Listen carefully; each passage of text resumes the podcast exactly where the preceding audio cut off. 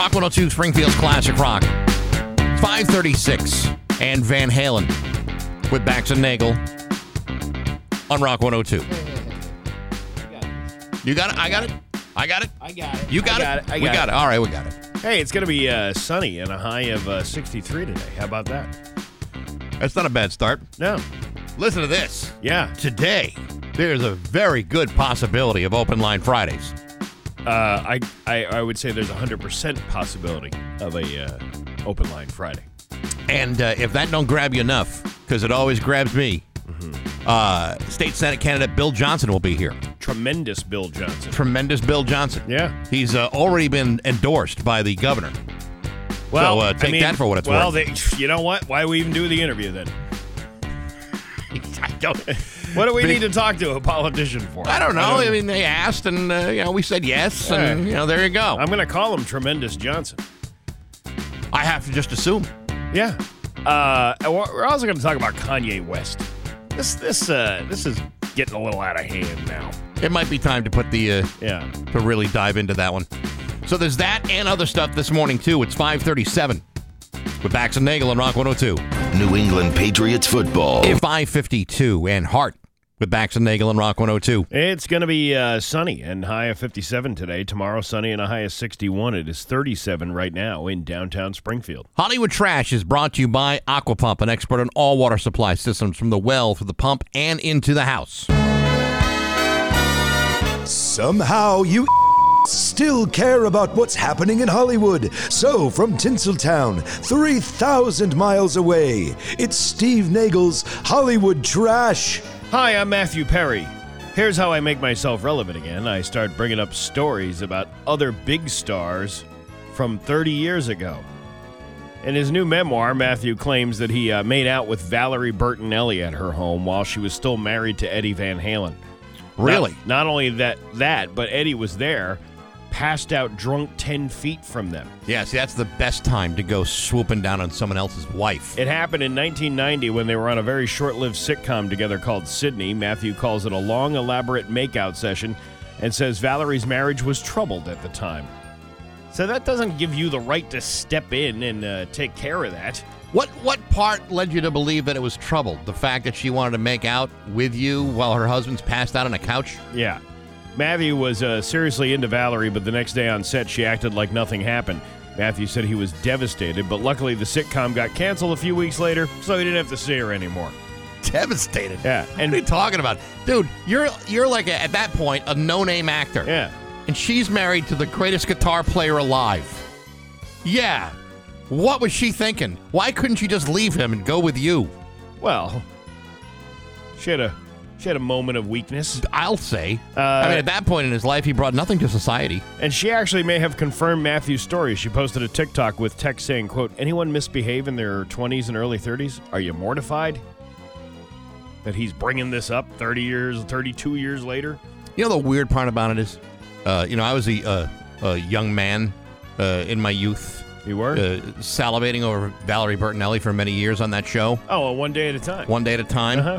Thinking in my head that this is a pristine and virginal woman who could never possibly be stained. You talking about? She was the she was the troublemaker on that show. She was the one always getting into trouble. No, no, no. That was you're thinking. You're thinking of uh, uh, Mackenzie Phillips. No, no, no. It wasn't she. Uh, wasn't. Uh, they both got into hijinks together. Mackenzie Phillips is a bad seat. You know who her parents are? yes, she was very close with them. Very close. Very close. But I always had. the, I don't know. Obviously, I, it's a false perception. I thought Valerie was like the the perfect young lady forever. Well, now your dreams are ruined. Because of I'll because of- say. because of Matthew Perry. Um, yeah, he's just bringing he's bringing all these celebrities out. You know, I wonder who the next one's going to be. First, it was uh, he was Keanu Reeves, who had nothing to do with whatever he was doing, and then uh, now it's Valerie Bertinelli. Who's next? I don't know. I hope he just goes a little soft on Schwimmer. Schwimmer Schneider? Oh, yeah. David Schwimmer. Oh no, yeah, that's right. I was I'm I'm still back at one day at a time. Well, I can see why you'd be stuck there, but Mhm. I've already moved on to friends. Elon Musk says Twitter won't become a free for all hellscape under his watch and wants to make it a quote common digital town square where a wide range of beliefs can be debated in a healthy manner. Nope, that's the end of Twitter. I was going to say. soon as Having you, it, having it being like an electronic cesspool is what makes Twitter so much fun. you know, you know what it is. You know, it's like, uh, I, I, from what I was listening to, he wants to make it much like Reddit, where Reddit is Reddit is pretty much run by the people that that s- submit to it. Sure. You know that you can volunteer to be a, a moderator for some of these categories. That's probably what's going to happen here. That's not going to go very well, at all. No, no. Um, and again, the reason why people use Twitter is for that very purpose. Well, we'll find out some other new social media site to jump onto. There you go. Christina Applegate is getting ready for her first event since she was diagnosed with multiple sclerosis. She posted a voto, uh, photo of different walking sticks to choose from, calling it her new normal. That sucks. Yeah, it does suck. Yeah. You know, uh, Bud Bundy's coming to town uh, the week before the marathon. I know. I wish it was like after the marathon because he's one of these guys that uh, won't do an interview earlier than 1 p.m. So we're gonna have to like do a, some sort of like Zoom call with Er- him. Why is Bud Bundy's schedule so full, but he can't do something earlier than one? Because he lives on the West Coast and he feels like he's more elite than everybody else. He's Bud Bundy. I know. Apart from coming to Springfield on a Saturday, what in God's name has he done? Do you even know his real name? David Faustino. Oh, okay. At least you knew that. But if I just said, if I just mentioned David Faustino, 98% of the people going, who? yeah, who's But if I said Bud Bundy, Yeah, who doesn't know about that? Ashley Judd says grief causes clumsiness, and several members of her family fell and had accidents after Naomi Judd's death. Ashley herself broke her leg over the summer, In an accident she blames on grief. Did this whole uh, talk about grief. It's actually a pretty interesting uh, video to watch uh, about her talking about that because she's she's right. It does give you kind of like a brain cloud kind of thing. Is it grief or just, well, I mean, the, the fine, thin thin line between grief and loss, because you could, Yeah. I don't know. I don't know. Uh, it just sucks either way. So Because I get a brain fog if I lose my keys. Well, I get a brain fog from uh, smoking a big fat joint too, but that's a that's a welcomed brain fog. Not for the rest of us who've got No. to deal with you for the rest of the day. Netflix is filming Princess Diana's final car ride for the crown at the Paris Tunnel, where she died in that fatal crash back in 1997. But sources say they're not going to recreate the actual crash. I don't mean to be uh, a spoiler, Yeah. but I think she dies in the end. What? You Did I- ruined it for did I me. ruin it? You did. Sorry. Actually, that uh, that ruined my night so many years ago. Yeah, kind of. I don't want to say it ruined my night. I mean, it was sad and everything. It was a terrible tragedy, but I think I rolled over and went back to bed. I was in a bar in New Jersey trying to hook up with these uh, this chick. This, Yeah. Well, her and her friend. Well, the friend was just going to come along, and uh, they were so upset about the death of Princess Diana over the TV at the bar that uh, my hopes and dreams were shot. That was the end of it. Never happened. Yeah, that's not right. Hey, by the way, uh, Kim Kardashian uh, was hanging out with Hailey Bieber to offer her support after Kanye made a remark about uh, Hailey's bad nose job. Really? Mm-hmm. She must have had something to say. Oh my God! The last time I had a nose job was when Ray J Muff snorkeled the skin- Stinky Dempsey in that sex tape you can purchase on YouPorn for thirty nine ninety A stinky Dempsey. You're gonna have to look that one up I am yourself. Gonna look that one up myself. Caitlin? I never had that down and dirty with your mother, Kris Kim, but I once had a piece of the bloody cheesecake.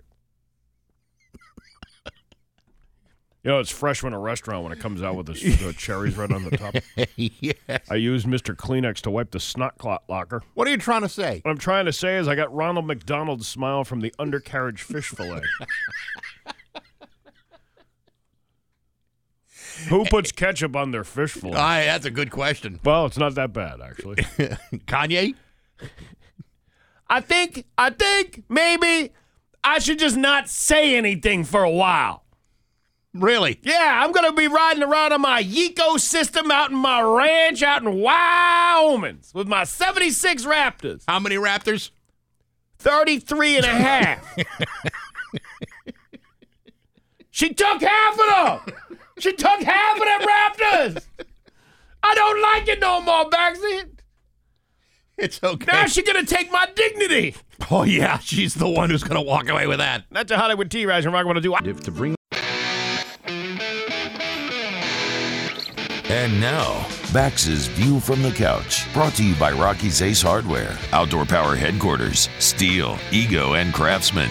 Rocky's Outdoor Power Trifecta. Hey, good morning, sports fans. How the heck are you? Folks, remember the days when the worst thing that could possibly happen to you in a relationship was coming down with a simple case of herpes? Man, those were good days. We lived such a simple life back then. Footloose, fancy free. Today, however, there are much worse things you can get from other people. Terrible conditions, many of which I can barely pronounce. That's because people are a filthy species, loaded with contaminating conditions that are gross, unsightly, and possibly dangerous. Which is why it seems like such a long time ago that a good old fashioned STD lawsuit has been filed against a professional athlete. It almost feels like we're welcoming back an old friend when it happens again. This week, a lawsuit in Florida. A woman identified only as Jane Doe, which I assume is not her real name, has filed a lawsuit against Miami Dolphins cornerback Xavier Howard, claiming that Howard intentionally gave her an undisclosed and seemingly uncurable venereal disease during a multi year sexual relationship. Ms. Doe is seeking damages up to $30,000, and according to the lawsuit, Xavier spread this allegedly sexually transmitted disease in March of 2021, approximately one year into their relationship, suggesting that he caught it from somebody else, brought that infection back to her place, left it there, and didn't bother to let her know about it. The woman claims she could have only contracted this condition from Xavier Howard and that there were no other gentleman suitors knocking on her door other than Xavier Howard himself. Folks, I feel like I've been whipped into a time warp. We haven't seen these kinds of lawsuits in years. That's because many people have discovered the, something called condoms and their ability to prevent spreading the number of any grisly diseases, including the very condition that Xavier Howard gave this poor woman. Now you have three people walking around with this thing. You got the plaintiff, the defendant, the f- defendant, and the lady that gave it to him. And I'm not even going to try to speculate where that lady got it from. All I know is that in this day and age, if you're not wrapping things up, then you are playing Russian roulette with your penis. And that, my friends, from a public health perspective, is a dangerous way to go about your business. But hey, of my yapping sports brought to you by Rocky's Ace Hardware. You paint your house this year, but what's it going to look like in 10 years? Well, with Benjamin Moore paint, it withstands the sun, the wind, and the rain, and the snow without losing any of its color, texture, or vibrancy. Go for long lasting quality. You'll find Benjamin Moore paint at your neighborhood Rocky's Ace Hardware. I'm back, that's my view from the couch. Rock. Rock 102 Springfield's Classic Rock. It's 614 and Thin Lizzy with Bax and Nagel on Rock 102. It is going to be uh, cloudy, well, partly cloudy today with a high of 63. Tomorrow, sunny with a high of 57. It's 55 right now in downtown Springfield. Got uh, open line Fridays coming up uh, a little bit later on this uh, this morning, and also Bill Johnson running for state senate around uh, 8:45, 8:50 this morning. Tremendous Bill Johnson. Tremendous He's Bill Johnson. be here uh, in the stu- in the studio or on the yeah, in the studio. Oh, how about that? Huh? Uh, this whole Kanye West thing. You know, he's he's lost uh, he's lost quite a bit of money in the last couple of weeks here, with you know his remarks. He um, he indicated on uh, Instagram, I believe it was last week, that uh, he was going to go DEFCON three on Jewish people. Was one of the things that he said. Right. Um, and that kind of started a chain reaction of all these companies that have business relationships with him and severing ties with him. You know, there's been a lot of talk about his mental illness, and he he has been open about the fact that he's bipolar, and he also you know said that he stopped taking his meds a few years ago. And you know, bipolar disorder can bring you to a, a, a super high mm-hmm. or a super super low. And And everything in between. I'm not really sure though that blaming mental illness is the reason for his downfall. Um, anti-Semitism and mental illness are not hand; they don't go hand in hand with each other. No, but the uh, the public professions of anti-Semitism or racism of any kind and mental illness. You know, I mean, you to me, you'd have to be certain a certain level of uh, mentally ill to think that you could get away with that and to think that there are people out there that you're connecting with in this regard. Like he's convinced when you hear interviews with him now, you can you can see in his head he really thinks he's connecting with with people. But what he's saying is so outlandish and outrageous. You know, he may just be an a-hole, but I think the mental illness plays a big part in why this is happening. Well, but but I think he's also uh, giving uh, he's hurting people who actually are dealing are struggling with mental illness because it's basically just giving him an excuse to be an a-hole by saying, "Well, he's mentally ill." And if that's the case, then why are you severing ties with him rather than trying to get him help? because the the organizations that are severing ties with him, Adidas, some of his other endorsements, uh, you know, professional athletes that were you know using him as their as their agent, the the Donda Sports, like uh, like Jaylen Brown and stuff like that, or Aaron Donald.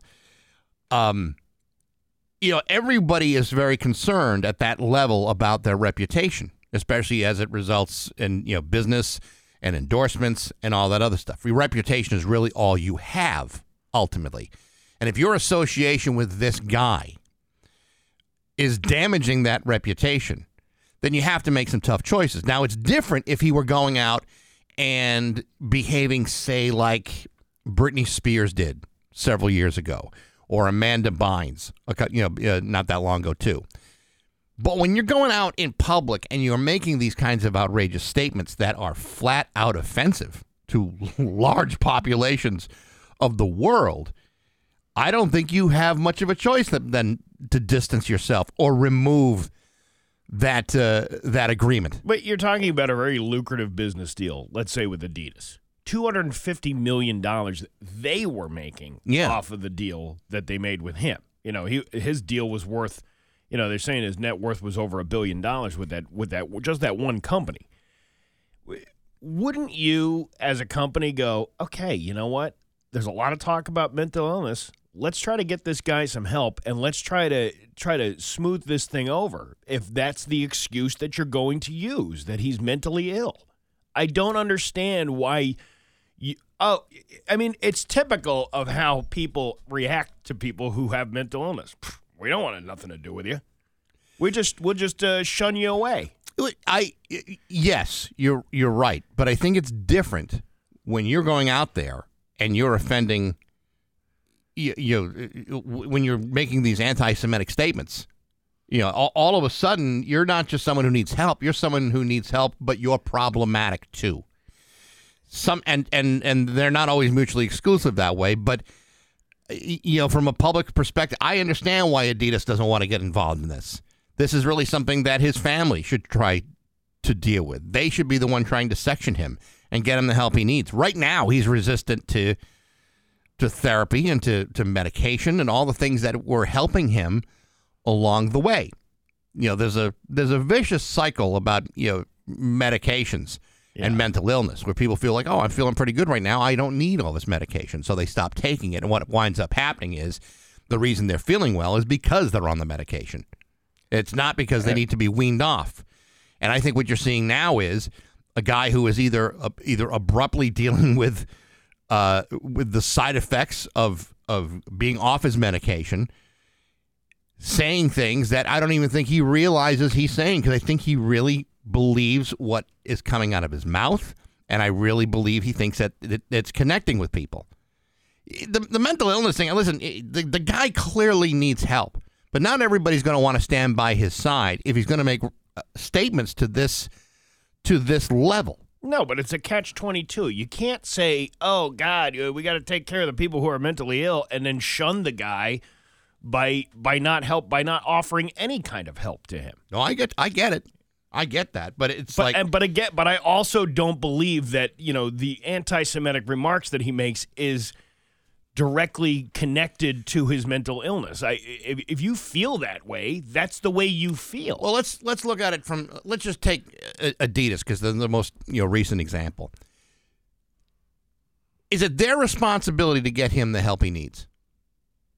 Is it is it them? Adidas? Yes. If Adidas wants to continue a, a great relationship that they had, obviously making $250 million a year off merchandise, Right. Then wouldn't you want to step in and go, hey, you know what? This is a great thing going for our company. This guy has proven himself time and time again that people buy his stuff, that, that people, you know, buy his clothing line, and we have the rights to sell that brand of clothing. I'm not saying it's right. I just know that the way corporations tend to deal with these kinds of situations is to back the hell out of it. Because the ramifications of people saying, well, you guys are clearly in support of this anti Semitic uh, endorser of your product. Uh, uh, you have a business partner who is you know, making these statements on, on Twitter. And it's getting worse. And the statements, he's digging himself deeper and deeper into this rabbit hole. If you're Adidas, you're thinking, hey, I can't afford to have. I, you know, listen, it's one it's it, it's one thing to you know remove this guy from our from our uh, agreements. I'd much rather have that than have all of our customers think that we're you know an anti-Jewish organization. That's I mean that that is a dangerous position to take. There are other people in his life you would like to think who would take more responsibility for getting him the help he needs. I don't know if that's uh, the responsibility of a corporation. Yeah, I'm I'm not I'm not really buying into the whole uh, you know, he's mentally ill. I think he's just an a-hole. I think that's what it comes down to. Uh, I think he's both, frankly. Well, but there are how many um, my my point being is how many mentally ill people that you know that are anti-Semitic? You know plenty they're not. They're not it's just a, It's not. It's not. It's, it's not. the- I mean, you're kind of arguing different things here. I mean, yes, he's he's But he's that's making these statements, but he's also mentally ill, and he wouldn't be making these statements if he were healthy. How do you know that? There are plenty of people out there that are not mentally ill that still make those kind of statements. True, but either he's an idiot and doesn't realize the the nature of its offense, or there's a mental problem that is in his mind justifying why it's okay to make these professions publicly on, on Twitter and elsewhere. And I don't and I don't think that a, a, a guy who is mentally sound would make those kinds of statements. I think someone who is healthy realizes there's a time and a place to be an a-hole and this is not that time or place. But that's what I'm talking about. You're making it look bad for other people who are dealing with mental illness each and every day. Right. Not everybody who deals with mental illness has these But- views, but when you blanketly say, well, you know, that's what happened. That's But the in a- perception Yeah, of what people get. but in a like, oh, he's crisis- mentally ill. He's saying anti-Semitic stuff. But in a crisis situation, which I think this guy is in, in a crisis situation, he's not thinking about you know how his influence on mental illness is going to affect people. He's he's in his head and only in his head. I don't think he's thinking about any ramifications. And I think if you if you look at any of the uh, the interviews he's done, he seems to be genuinely surprised that there's this kind of outrage about what he is saying which makes me think he's lost in in a crisis situation in his mind right now. And to me, that that says mental illness has taken over any sort of rational thought with him, because a rational person would not be saying these things in public, whether or not you believe them. I don't even think I don't think is the issue. But you could take any number of people who say outrageous things in public and not label them mentally ill. There are people who say things every single day that people get offended about. Sure, but you're but you're also. But I but your mental illness has a, a wide spectrum. It's not just bipolar or you know schizoaffective you know disorders or mood you know person you know mood or personality disorders. There's a lot of of things in between. And I think what you're seeing now is the is a guy going through that Britney Spears and Amanda Bynes moments where you know they are on the edge of a total collapse. Things are falling apart around them. And he's not taking any of the responsibility for himself. He's not taking responsibility for his health. He's not taking responsibility for the things he says. But has he ever done that? No, he hasn't. But Right. but but the thing is, prior to this, he's been relatively healthy. I mean, you I mean, people have been making the argument that he's a genius for years, and he may very well be. Do you think In- in, business and in music and in marketing? It's hard to deny the guy. He's a talented, Talented person. guy. Yes, of course he is. but he's going through a serious mental health crisis.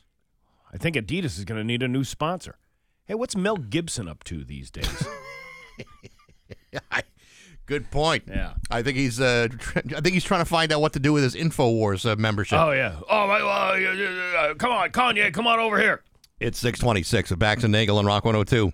It's 629 with Bax and Nagel and Rock 102. Going to be uh, mostly sunny today with a high of 63. Tomorrow, more of the same with a high of 57. 55 right now in downtown Springfield. Got open lines coming up after 7 o'clock. And Bill Johnson for State Senate after 845. Tremendous Bill Johnson. Tremendous Bill Johnson. Mm-hmm. I'm not sure he wants to be known as that, but you know what? Uh, why not add an adjective to the street signs? Listen, uh, when you uh, when you say, "Well, I want to go on that show with that guy that tells dick jokes all the time," you're really uh, you're you're, you're really uh, setting yourself up.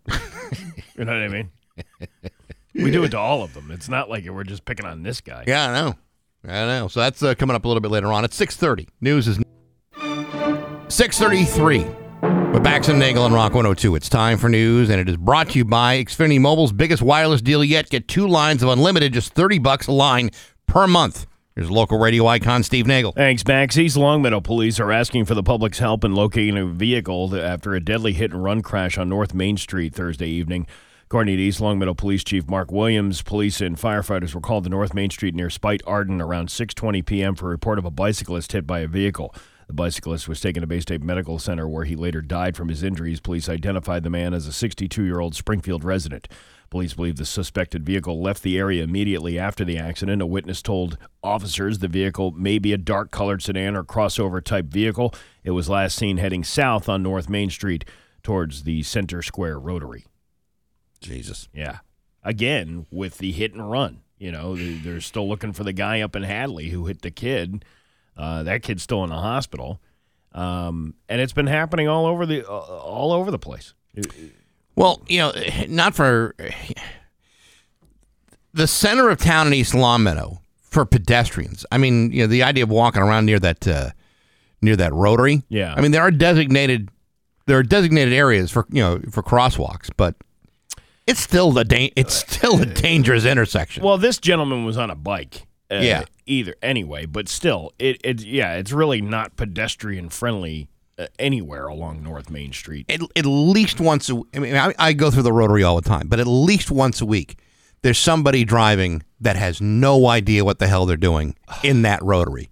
I've whether they're going the wrong way, I know. or whether they, whether whether they feel like they're going to yield somebody else's right away. I mean, people just do not understand how to navigate through that thing. I just I saw somebody uh came I think it was what's the one with the high school is on Maple Street. Maple. All right, so I saw somebody come up Maple Street, and then or wait a minute, no, she came up Shaker, and then Turk took a left into To get to Maple? Street. Yeah. Without going around. Without going around. Now this is before this was a few years ago. This is before they fixed that like it was like that divided median thing Yeah. there, so they fixed that. But still I'm like, "Whoa, lady, what are you doing?" like oh my God! I don't understand how people don't understand the, the like the direction of a rotary, how a rotary works. I saw someone coming down from uh, Pleasant Street. Yeah. and rather than turn into the rotary, they just kept going straight towards Maple. Oh, well, yeah. That was a good that's, choice. that's how you get there. yeah, never mind all the signage around You know there. Cut out the middleman. No, I No. don't think you're supposed to be cutting out any middlemen in that situation. A uh, Vermont man was arrested after state police found drugs hidden in the trunk of his vehicle following a traffic stop. Uh, according to state police, troopers were observing traffic along I-91 northbound in Greenfield around on Thursday around 8:25 a.m. when they clocked a gray sedan traveling over the speed limit. Troopers uh, searched the vehicle registration and discovered the owner had an active warrant from 2011 in Holyoke District Court. Troopers followed uh, behind the vehicle and conducted a traffic stop. Officers confirmed the driver was 39 year old Brandon Lee of Milton. Oh, Brandon Lee, the guy who was in. Uh, and the crow, yeah. Well, he's dead. Isn't he? yeah, he didn't. Uh, he didn't finish the filming of that. Before, well, yeah, because he was arrested on drug charges. No, Ah. Well, before the vehicle was towed, troopers did an inventory search of the vehicle and found an unusual amount of clothing and footwear in the trunk of the vehicle. Hidden in the clothing, uh, troopers found $2,000 in cash and five plastic bags containing 125 grams of cocaine and 11 grams of fentanyl. Those are some nice clothes. A lot of pocket space. Yeah. Uh, again, uh, if this man had gone to the Steve Nagel uh, "Don't get your ass arrested" class, uh, he would have known to not drive the vehicle while you have an active warrant out for your arrest, and uh, and stop speeding on the highway. These are all the helpful tips that I could make money off of. You know, the more and more we. Uh, I'm giving them away for free. I'm giving free advice over the radio. right. I should be charging for this. The more we dive into this possibility, the more it makes sense to me. Like, we really need to do something. Uh, multiple agencies were conducting an investigation in Ludlow Thursday morning. The 22 News crew could see agents with the DEA as well as Ludlow police outside of a home on Munsing Street. Uh, so, a spokesperson for the DEA said they couldn't comment on the investigation. Oh, guess what? Guess what we saw? We saw the cops. We also saw the federal cops, too. I bet you there's drugs in there. Yeah, I bet you that's what they're looking for. Why didn't you ask him questions? I did, but he said no. He wouldn't answer my questions. So I'm just going to make assumptions of what's going on in there. This is a big drug bust. Huge drug bust. Wild drug bust. It's crazy. Now, that is them working for you. Uh, they contacted the uh, Hampden County DA's office for more information, and uh, they told them, hey, "Get out of here, kid. Get out of here, boy. You're, You're on a need, you're, on a need, to know basis, and right now you don't, You don't need to know. Uh, residents in Massachusetts can no longer throw away textiles and mattresses in waste disposal beginning on Tuesday morning. On November 1st, Massachusetts is prohibiting items such as clothing, footwear, bedding, towels, curtains, fabric, and similar products from being thrown in the excuse me, thrown in the oh, Let her rip. a little coffee. Uh, The coffee belch? A coffee belch. Um, yeah, uh, you can't throw any of this stuff away anymore. 95% of this material can be reused as clothing, converted into wiping cloths, or recycled into new fiber based products. All right, let's so go stop throwing your clothes away. Go, go through the list of things we can't throw away. Uh, let's see. Uh, da, da, da. What did I just? I just had it. Oh yeah, footwear, bedding, towels, clothing, uh, curtains, fabric, and similar products from being thrown in the trash. Can't do that. What, what, what am I supposed? I mean, how do how do you go and recycle a pair of pants? Well, they're asking you to donate the clothes to a Listen. like a like a you know If I'm wearing a pair of pants, right, and let's just say hypothetically, I blow out the crotch, okay? Like I just for whatever reason I sit the wrong way and rip, yeah. blow out the crotch. I'm gonna donate that to somebody else so they can walk around in pants with a blown out crotch. Why can't it be used as a set of rags? Rags. You don't believe you could use rags as a you know uh, clean wiping cloths? I suppose it depends on the fabric we're talking about. I'm Um, pretty sure if it's a uh, from cotton pants, then maybe. But if I'm dealing with, say, like a non uh, breathable synthetic fabric, I don't think you're getting anywhere with that. I usually throw that stuff away too, Of course you do. but now you're not going to be able to. You're going to get fined if you do. They'll never take me alive. Well, they could find out who you are. I don't know about that. You know, they uh, that's pretty easy to find out where, where trash came from. Because most people are dumb enough to throw like an envelope away with their name in it, along with that trash. Right. So that's how they that's how they get you. What the, I, I think I threw a pair of uh, uh, pants away not too long ago for that same exact reason. Broken zipper and I blew out the crotch. I got so much going on down there that uh, you know, was unable to hold all of all I got to give. Uh, you got so much going on down there. Yeah, that's what I'm talking What's about. What's going on down there? That's for me you- to know and you not to find out. Uh, I like to burn clothes. Just take a gasoline and a match. When you say you like to burn clothes, is that to uh, get rid of evidence? Maybe. Or have I seen way too many Dateline episodes? I was over at this uh, this uh, this guy's house, uh, Mr. Gacy, and he was telling me how to how to get how to burn clothes. You know, you get Yeah. bloodstained clothes. Uh, let's say you're cutting up a deer. Yeah. You know, you get bloodstained clothes. This guy was a real clown, by the way. Oh yeah, and I, uh, I he taught me how to how to how to burn clothes. you know what burns up pretty well? What? Large clown shoes. Yes. they're, they're actually They like an do. ac- accelerant. They do. Uh, there are a lot of criminal repeat offenders, everything from serial killers to seasoned bank robbers to people who just can't stop speeding. But this is a little weird. You ready? Two years ago, a thief in Chicago named James Killingsworth was arrested after he punched a woman in the face during a robbery attempt and kicked the cop in the groin while he was being taken into custody. He finally got out of prison last Wednesday, and just six days later, this past Tuesday, he was arrested for once again punching a woman and kicking a cop in the groin. Oh boy. The woman is fine, and so is the cop. But James was charged with uh, felony aggravated battery of a peace officer and misdemeanor battery. You know, if you can't behave yourself, Listen, if you must hit somebody, avoid kicking a cop in the crotch. well, you shouldn't be hitting anybody. You shouldn't No, be- I, I totally agree. But if if you have no other choice, if it's a matter of you know hit or be hit, don't kick the cop in the crotch. no, they don't really care for that. They don't. And you know what? Uh, you might accidentally, you know, as you're being transported back to the jail, uh, have to go down a bumpy road where you're not strapped in, Yeah, over and over again. or the cops stop short. You know, Yeah, oh, right. See a phantom deer. And you might you might accidentally fall on say like his nightclub. Yeah, and all of a sudden you got an imprint of that cage that's in the back of his car. Yes. Yeah. That's that is that correct. could happen to you. Your uh, Pioneer Valley forecast today going to be sunny with a high of 57. Tomorrow, sunny with a high of 61. It's 36 right now in downtown Springfield. I'm Steve Nagel, and that's the news on Rock 102. Oh, yeah. Rock 102 Springfield's classic rock. It's 649 in the Rolling Stones with Bax and Nagel on Rock 102. Uh, mostly sunny with a high of 57. It's 36 right now in downtown Springfield. You know, when you're uh, checking out the daily podcast after the, sh- after the show because you may have missed something and you were uh, you're dying to find out what those things might have been, check out uh, musical podcast while you're at it too. Great guest this week, Marc Wasserman, the author of a book called Ska Boom. It's a great book about uh, American ska music and uh, real fascinating stuff. But next week, I'm going to be talking to this woman, uh, Rozzi Crane. Rozzi is an emerging artist. It's kind of like a a departure from what I normally do. But this woman was uh, was discovered by Adam Levine from Maroon 5 She wound up singing backups for Don Henley for a while. She's got a brand new album coming out called uh, Berry Deluxe, which some of the songs were re- uh, produced by Nile Rodgers, who doesn't work on anything unless he thinks it's going to be a really big hit. Okay. She's been on Jimmy Kimmel a couple of times. Actually, it's a really interesting interview with a from with a woman who is many people are banking on to be the next big thing. So that's uh, that's going to be on uh, rock102.com, Apple Podcast, SoundCloud, Stitcher, and Spotify on Monday of next week. All right. That All right. sounds pretty damn cool. That's right. I'm reading this story here about this uh, Kentucky doctor sanctioned for improperly looking at files of women he might want to date. Regulators placed the license of a Kentucky doctor on probation for improperly accessing medical records of women he might be interested in dating.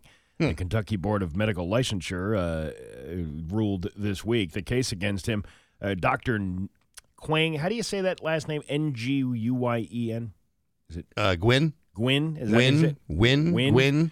Anyway, the case against Wynn uh, started with the grievance from Dr. Joanne Phillips Wood of Deaconess Hospital in Evansville, Indiana, where he practiced. Uh, the grievance said that on July 28th, two reports were generated in the hospital's computer system indicating suspicious activity by Wynn, uh, according to the order. One report indicated Wynn had accessed mental health records. The hospital found other instances of access to medical records between July 15th and July 28th that couldn't be explained. Every time like a medical professional goes into those those records, Yeah. it's marked like this person was looking at this thing. Like you can't just pull up information about somebody, especially when they're not even your patient. Kind of like uh, taking like microfiche out of a library. Yeah, You got to uh, sign up for it. Wynn said he looked at the charts of people he was interested in dating, and then Wood told the investigator, and the hospital suspended him. And his uh, his response to the board, uh, Wynn acknowledged accessing records of people who were not his patients, but he said he didn't recall looking at as many records as the hospital alleged. Well, it's kind of like Tinder. maybe you don't even realize how many profiles you're swiping through Yeah, before you find the right one. Uh, Wynn said all the instances related to women to be related to, to women he was potentially interested in meeting through online dating applications. So he would find these people on dating apps and he'd go, all right, you know what? I'm going to go look her up at the hospital, see what she's got. Oh, it says here she's got gonorrhea. Ooh, think, I'm gonna, think I'm gonna swipe left on that one. I would, uh, my love, my desire burned for her, much like the burning I would ex- soon experience after our lovemaking session. Gonorrhea. Um, yeah, you know, it's it's an interesting uh, thing. You, you don't know who's looking at your stuff when you when you have all this protected information. See, I haven't really been on any of these sites, so I don't really know how they operate. I don't know if there's like a profile description of this person, which I assume is, you know, Yeah. largely uh, fabricated information. But uh, it would be interesting if you could put a few of your like your medical conditions in the profile, Yeah. just to give people a better understanding of what they're really getting into. I have vaginal mesh. Swipe left. You know, you move on every time you see something there. Hey, let's be honest right up front. You know, Says here they've got uh, irritable bowel syndrome. Yeah. I think I'm going to swipe left on that one too. Yeah, I can't trust a woman who can't eat a poppy seed. That's just that's just not. But that's diverticulitis. whatever. I dated diverticulitis last week. Oh, yeah, but, um, but I remember I remember years ago being at a bank. I was at a uh, the SIS Bank. Remember the SIS Bank? I, SIS, yes. Yeah, and it was inside the the wall bombs on Cooley Street. Yeah, that's and right. There, and there was these two hot bank tellers that worked there, and I would be like, every time I'd go to the, I- I would specifically go to that branch, going, oh, because they're so pretty over there. yeah, right. And then, uh, and then this guy, this like good looking dude, walks away from the counter, Right. and as I'm filling out my uh, deposit slip, I hear these two ladies talking to each other, and they're like looking up his information. Ooh, is he? Oh, he's married. Yeah, he's married. you know, but think about think about how much people, how much access people have to your personal Sure, information that right. know about you. The people at your bank know all about you. When whenever you get introduced to somebody or someone Yeah. starts talking about somebody Yeah. in either glowing or negative terms, Right. how often do you go on Facebook to look them up just to see what they're Yeah, really absolutely. all the time? You always have to go and find out what kind of person is this. I can't like in like a news stories. I hate to break it to you people. If you're commi- committing a crime, guess what? Steve and I are looking you up on Facebook That's right. every single Yeah, time. we're, we're looking to see all the dumb stuff you did. My perfect example was that father and son crew out in Palmer years ago who were drinking natty ices on the train tracks, and I think dad's leg got severed by a train. yeah, and we looked up his And profile. we looked up the profile, and there was all these pictures of them like stacking beer cans on Yeah. train tracks. with like, with two legs. yeah, it was like if only had somebody had seen the signs of what was going to happen. Maybe this man still would have had his leg. It's not even like you know you can't even tell anybody, hey, uh, yeah, somebody pushed me in front of a train. Oh my God, really? N- well, your Facebook pictures uh, look like you were laying down on the tracks. You had, Who who pushed you on the train? St. Pauli girl. yeah. It's- but but that's what we do. We, Wow. we look you That's up. what we do. Yeah. So commit a crime, and we will be looking at your Facebook profile. It's six fifty six with Bax and Nagel on Rock one hundred two. And now, Bax's View from the Couch, brought to you by Rocky's Ace Hardware, Outdoor Power Headquarters, Stihl, Ego, and Craftsman. Rocky's Outdoor Power Trifecta. Hey, good morning, sports fans. How the heck are you? Folks, in the world of professional sports, there's nothing more humiliating than a three game losing streak. Sure, there's always your standard four and five game losing streaks. Those aren't a lot of fun either, but in order to get there, you have to start with a three, and no professional athlete likes to have to deal with the additional math. Nevertheless, when Tom Brady and the Tampa Bay Buccaneers got hosed by the Baltimore Ravens last night, 27 to 22, it represented the first time that Tom Brady has dealt with a three-game losing streak since 2002. Can you imagine that? You're talking about something that hasn't happened in 20 years. That is back when the Patriots went on a terrible stretch of shocking mediocrity that saw them lose to San Diego, Miami, and then to the Green Bay Packers. The Patriots finished that season with a 9 and 7 record and failed to make the playoffs that year. That came just one year after the Patriots won Super Bowl 36 against the Rams back when Tom Brady was just 25 years old. Months later, they managed a mind jarring losing streak that Tom Brady has never been able to duplicate until this very moment, just as the Buccaneers are on the cusp of a total collapse. Did Tom Brady have a game, a bad game last night? No, not really. He still managed to throw for over 300 yards.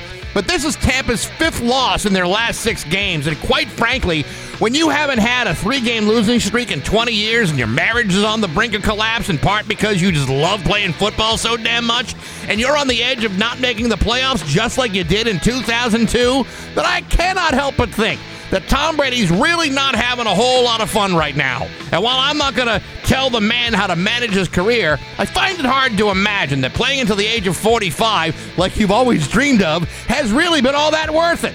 Because I certainly wouldn't be having a lot of fun right now. And by the look of your puss after that 27 to 22 point loss, being Tom Brady kind of sucks.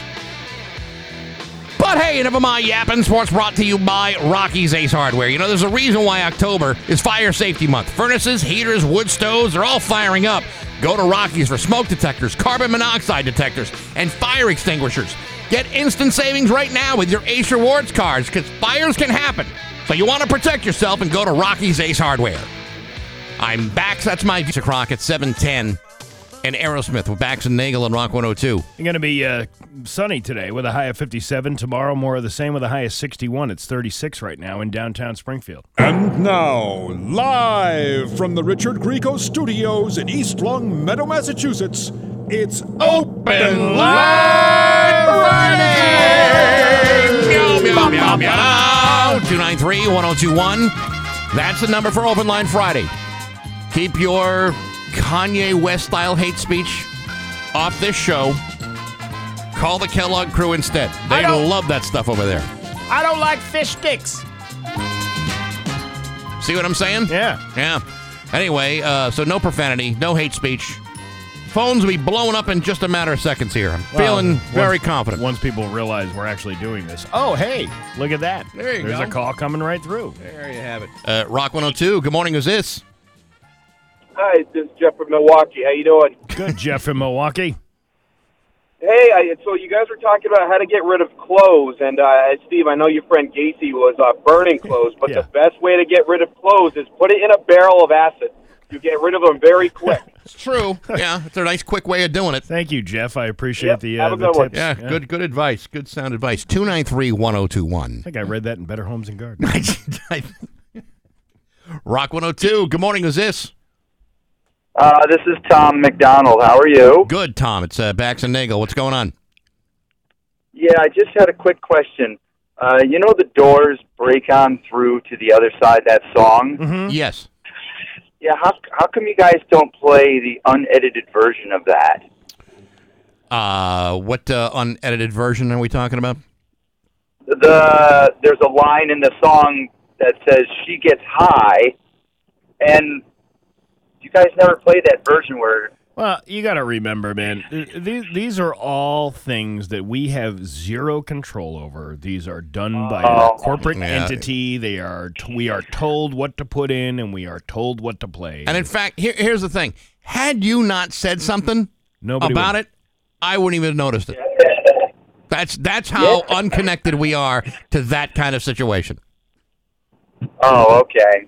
Yeah, the corporate world kind of runs everything now, doesn't it? Oh, it does it ever? Well, you'll hear, be able to hear some deep tracks though later on this week on Rock 102. Thanks for the call. Oh, Uh, Rock 102. Good morning. Who's this? Hey, good morning. This is Eric. Hey, Eric. What's up? What's up? Hey, so um, two things I think. Uh, whoever the clown was a couple weeks ago that talked about the Costco turkey bacon, Yeah. uh, not so good. Not so good. I I tried it on the grill. I even cooked it on the grill to try to make Yeah. it taste better. Yeah, I mean, did you really have high? Did you really have high expectations that the turkey bacon from Costco was going to be better than real bacon? If one of your viewers says it, I'm gonna believe it. Have you ever I met out it- it's not true. Eric, have you ever met any of our uh, viewers? Our viewers. Our viewers. because because I've don't. never been Yeah. to a block party or whatever event you Yeah, Yeah. yeah, yeah. Do yourself a favor. Just, just you know, stay away because I I think you'll be. Once you realize the kind of people we're dealing with, you'll say, "Oh yeah, no, I shouldn't have listened." Hey, that's me you're talking about, dude. yeah. What, what was the second thing you had? Uh, the second thing is uh, I want to give a shout out to all the hospice workers out there in Pioneer Valley. Thank you. Absolutely. Very good. Thank All you right. very much. Okay. Okay. Uh, Rock 102. Good morning. Who's this? Hey, it's George from Agawam. How are you guys? Hey, Good, George. What's up? Hey, um, yesterday I believe you guys were having a conversation, and uh, you in particular, Bax, were complaining about uh, Halloween costumes, and um, I had a couple great simple ideas for you. All right, lay 'em on me. You, Well, you could dress up in your pajamas and use a robe, and all you need to do is carry a pipe, and you're Hugh Hefner. Oh. Oh yeah, interesting. See, I told him to put, put the robe on and call himself a morning guy. Well, that's two. And the other thing is, um, Sorry. you can easily get a, a, a shirt made at, on, at the Ingleside Mall that just says Peter Peter, and you could have your uh, spouse Jenny dress up as a pumpkin, and that's an easy idea too. Are you suggesting that I would be eating pumpkins in a public place at the expense of my wife's dignity? I, sir, I, I'm- I'm I just- bristle I'm at your just, uh, insensitivity. I, I'm just giving you an idea. You can do it what you want with it. yeah, well, I guess what I'm going to do with it. Okay, put it in the trash. Thank you. He already tried that. He kept choking on the seats. That's right. Uh, Rock 102. Good morning. Who's this? This is Joseph. Hey, Joseph. What's up? Um, I want to tell you about a scam I, I saw yesterday at Stop and Shop in Chicopee Okay. about uh, 1.30. We were cashing out, and one of the clerks came over and told the uh, the cashier that we were at that an elderly woman in a parking lot was getting into her car when the man knocked at the window and said, "Your back tire is low." And when she got out to look at the tire, the guy grabbed her pocketbook and took off. Really? Ah, it's a great way to pick up a few bucks. Yeah. I, I can't believe uh, how they're picking on the elderly women. And uh, see, they're, they're easy targets. That's Yes, the problem. they are. Yes, they are. All right. Well, thanks for teaching us all how to, Yeah. how to steal a Okay. purse out of a Thanks parking for the lot. lead. Bye bye. Rock, Rock 102. Good morning. Who's this? Hey, it's Tony from Enfield. Hey, What's Tony. up, Tony? I want to know why, once in a while, a lot of radio stations play a song below tempo, and then they speed it up like halfway through the song. Have you ever noticed that? You just did it with Aerosmith. Uh, no. Is it a All right, computer what- glitch or you know- what? You know, what are you listening on? That makes a big difference. I'm on regular car radio. On a car radio. I th- I think Yeah. I, I do think there's that digital signal because it's always like a delay. There's always a delay between what we're saying right now. People are getting this like what a minute behind by the time they actually get to get to the vehicle. Yeah, that's a, that's a possibility. But I, right. It's like the drum. It's like the drummer slowed down his tempo, and the band had to follow him. You know what I mean? Yeah, I I, I know. It, it's It, it, Steve, Steve may be right. It, it could be the, the the delay that you know sometimes it regenerates and catches up uh, to itself, Right. And that typically happens during like music, if that happens at all. I yeah. I I know that one of you guys played the drums, and I don't know if you lost tempo or what. Well, yeah, I'm not playing drums. on. I'm not playing drums here though. well I I, I know. I'm just I. I, I do know for a fact that the other radio station that I worked for, I've only worked for two, process of elimination. Right. But they, in fact, do speed up the music. They speed up the music on purpose because collectively, yeah, collectively, for all- more for more more commercials. right, Right. for because collectively all day long, and it's and it's you know obviously hits music that they're playing. So you're you're you're, you're it's just it's scooping it out. It's just spitting it all out in, Yeah. in order to make collectively throughout the day more time that you can uh, you can put commercials in. That that's how it That's works. right. There you go. It's all about the. We don't all the intentionally almighty dollar, we don't- Yeah, we don't intentionally do that though. No, if, if we're if we're gonna play a song that's slow and depressing, say like uh, you know Sugar Mountain, you're gonna listen to it in its real speed. Actually, why don't you play "Man on the Silver Mountain"? I never hear that on the radio There anymore. you go, Oh, yeah. Rainbow. That's a good one. There you go. All right, We'll play that right after that new Thanks. version of uh, D- the Doors. We'll click. There you Yeah, go. yeah. All right, thank you. Rock 102. Good morning. Who's this? Hey, this is Rick. How you doing? Good, Rick. What's up? So, uh, you know, that last story there about the Chicopee, or one of the stories there about the Chicopee woman, uh, 22 News just had it. It said something was stolen from somewhere. Um, you know, continuing with their great broadcasting. So, Well, that- well, that makes a lot hey, of sense. What about? I was wondering, um, you know, you guys are very giving. So, uh, how about let's make the uh, bring a big bucket and we'll just dump our clothes off at the uh, Mayflower Marathon. What do you no, think? No, MGM no, be happy because, with that? No, because we are not a clothing uh, receptacle. Yeah, maybe we'll do a clothing drive Yeah. later in the year, but not uh, with the Mayflower Marathon. Let's let's keep it all focused because otherwise, what we're going to Aw, have is man. like a bunch of underpants. We have we have nothing, we know where to put. Uh, my size 52s could go to somebody who really needs them. Thanks, oh, I guys. bet. All right. Wait for later in the year. We'll do a f- uh, we'll do a clothing drive. Sounds good. All right, thanks, there man. you go for all the struggling, uh, you know, fat, fat, Fat guys. guys. Uh, Rock 102. Good morning. Who's this? Hey, this is Nick from West Springfield. What's up, Nick from Nick, West tu- Springfield? Turn, turn your down radio, your radio down. down, please. Yeah. Okay. I'm what's just calling to make a confession here. Um, okay? So I was at the uh, supermarket the other day, and I saw an old lady with a very big purse, and I just happened to tell her that she had a flat tire, and I ended up stealing her purse. So, uh, just looking to get her information, Yeah. trying to return that to her. yeah. No, I get it. Well, um, well, hopefully, uh, hopefully, someone will alert the We'll old learn. lady Yeah. that we that we may have a connection. Yeah, hopefully. All right. All well, right. Thank you very much for the call. Thanks. Rock 102. Good morning. Who's this? This is James and Morgan. All right. Uh, how are you? What can we do for you? I just wanted to say we, we love the show. Like, we listen to it every morning. Oh, it's two people. Oh, it's two people. Yeah, James and Morgan. I thought it was Not like James, M. Morgan. Morgan. Like Yeah. he was going to give his, his entire no, name. it's James and Morgan. Well, what, thank- what are you guys doing? On our way, I'm on my. w- James is on his way to bring Morgan to work. Oh, Yeah, how- very how come, good. How come James can't bring himself to work? Wait, uh, how come Morgan can't bring himself to work? You mean? Uh, who, who, who, who, why can't the person who's uh, getting the ride can't bring themselves to work? Uh, it's a complicated situation. Yeah, that's what I oh thought. yeah, that's I think that always Yeah. the way. Well, thank you very much for listening. Have a great day at work. You too. Thank right. you for uh, awesome and entertaining us on the way to work. We, thank you. Dude, that was Appreciate it. egregious Call. I like Uh. Rock 102. Good morning. Who's this? This is Carrie. I'm in Three Rivers. Okay, Oh. Carrie, how you doing? I'm doing. Who? What's up? Oh, I just want to go ahead and say that I'm a good fan. I enjoy listening to the guys in the morning, and I'd like to make a request. All right. What uh, what, what do you want, what do you want to hear? I would love to hear Pat Benatar's "Hell Is for Children." See, I would think somebody from Three Rivers would say, "Please get me out of Three Rivers." I thought that would be your request. Yeah. Yeah, but ev- Well, everyone requests that song. that's another story. That's another story. All right, we'll play that right up after the doors. Okay. I appreciate Thank it. you. Thank you. All right, thank you. Uh, Rock 102. Good morning. Who's this? Hey, this is Mark from Wilbraham. Hey, Hey, Mark, Mark from, from Wilbraham. Wilbraham. What's up? Hey, I just wanted to make a comment about the lady who got her purse stolen because she had a flat tire at Costco. Yeah.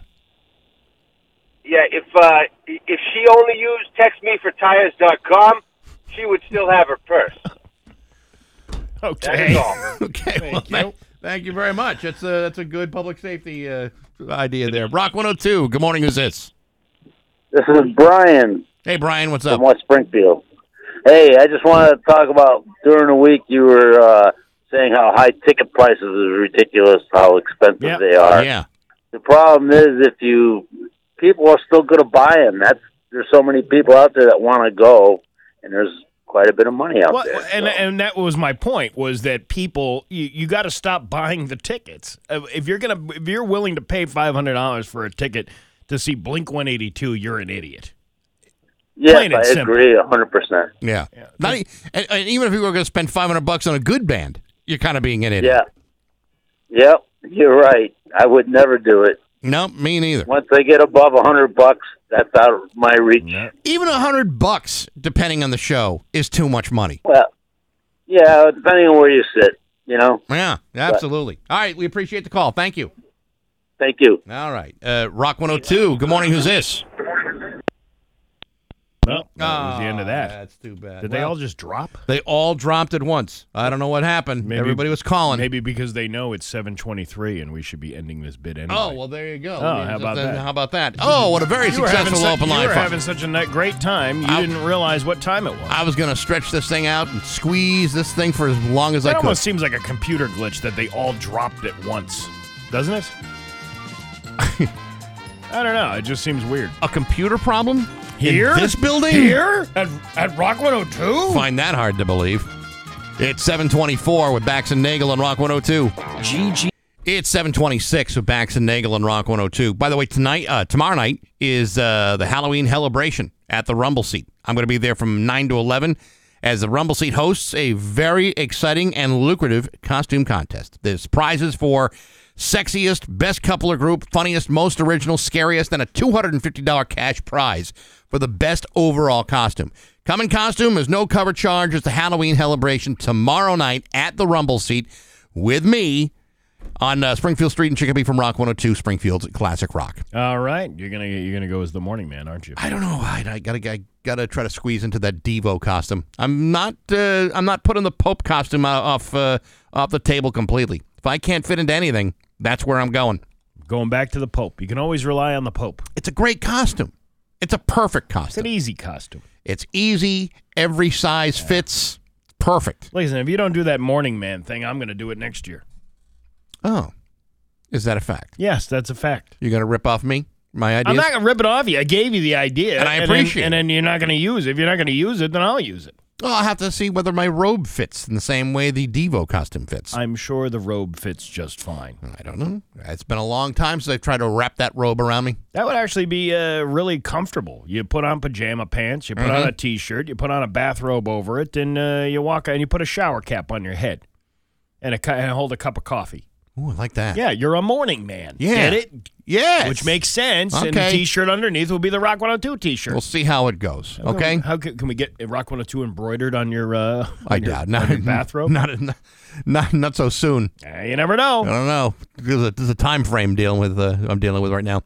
We have news. It's coming up next on Rock 102. Here's your Western Mass News first alert forecast. We'll have plenty of sunshine this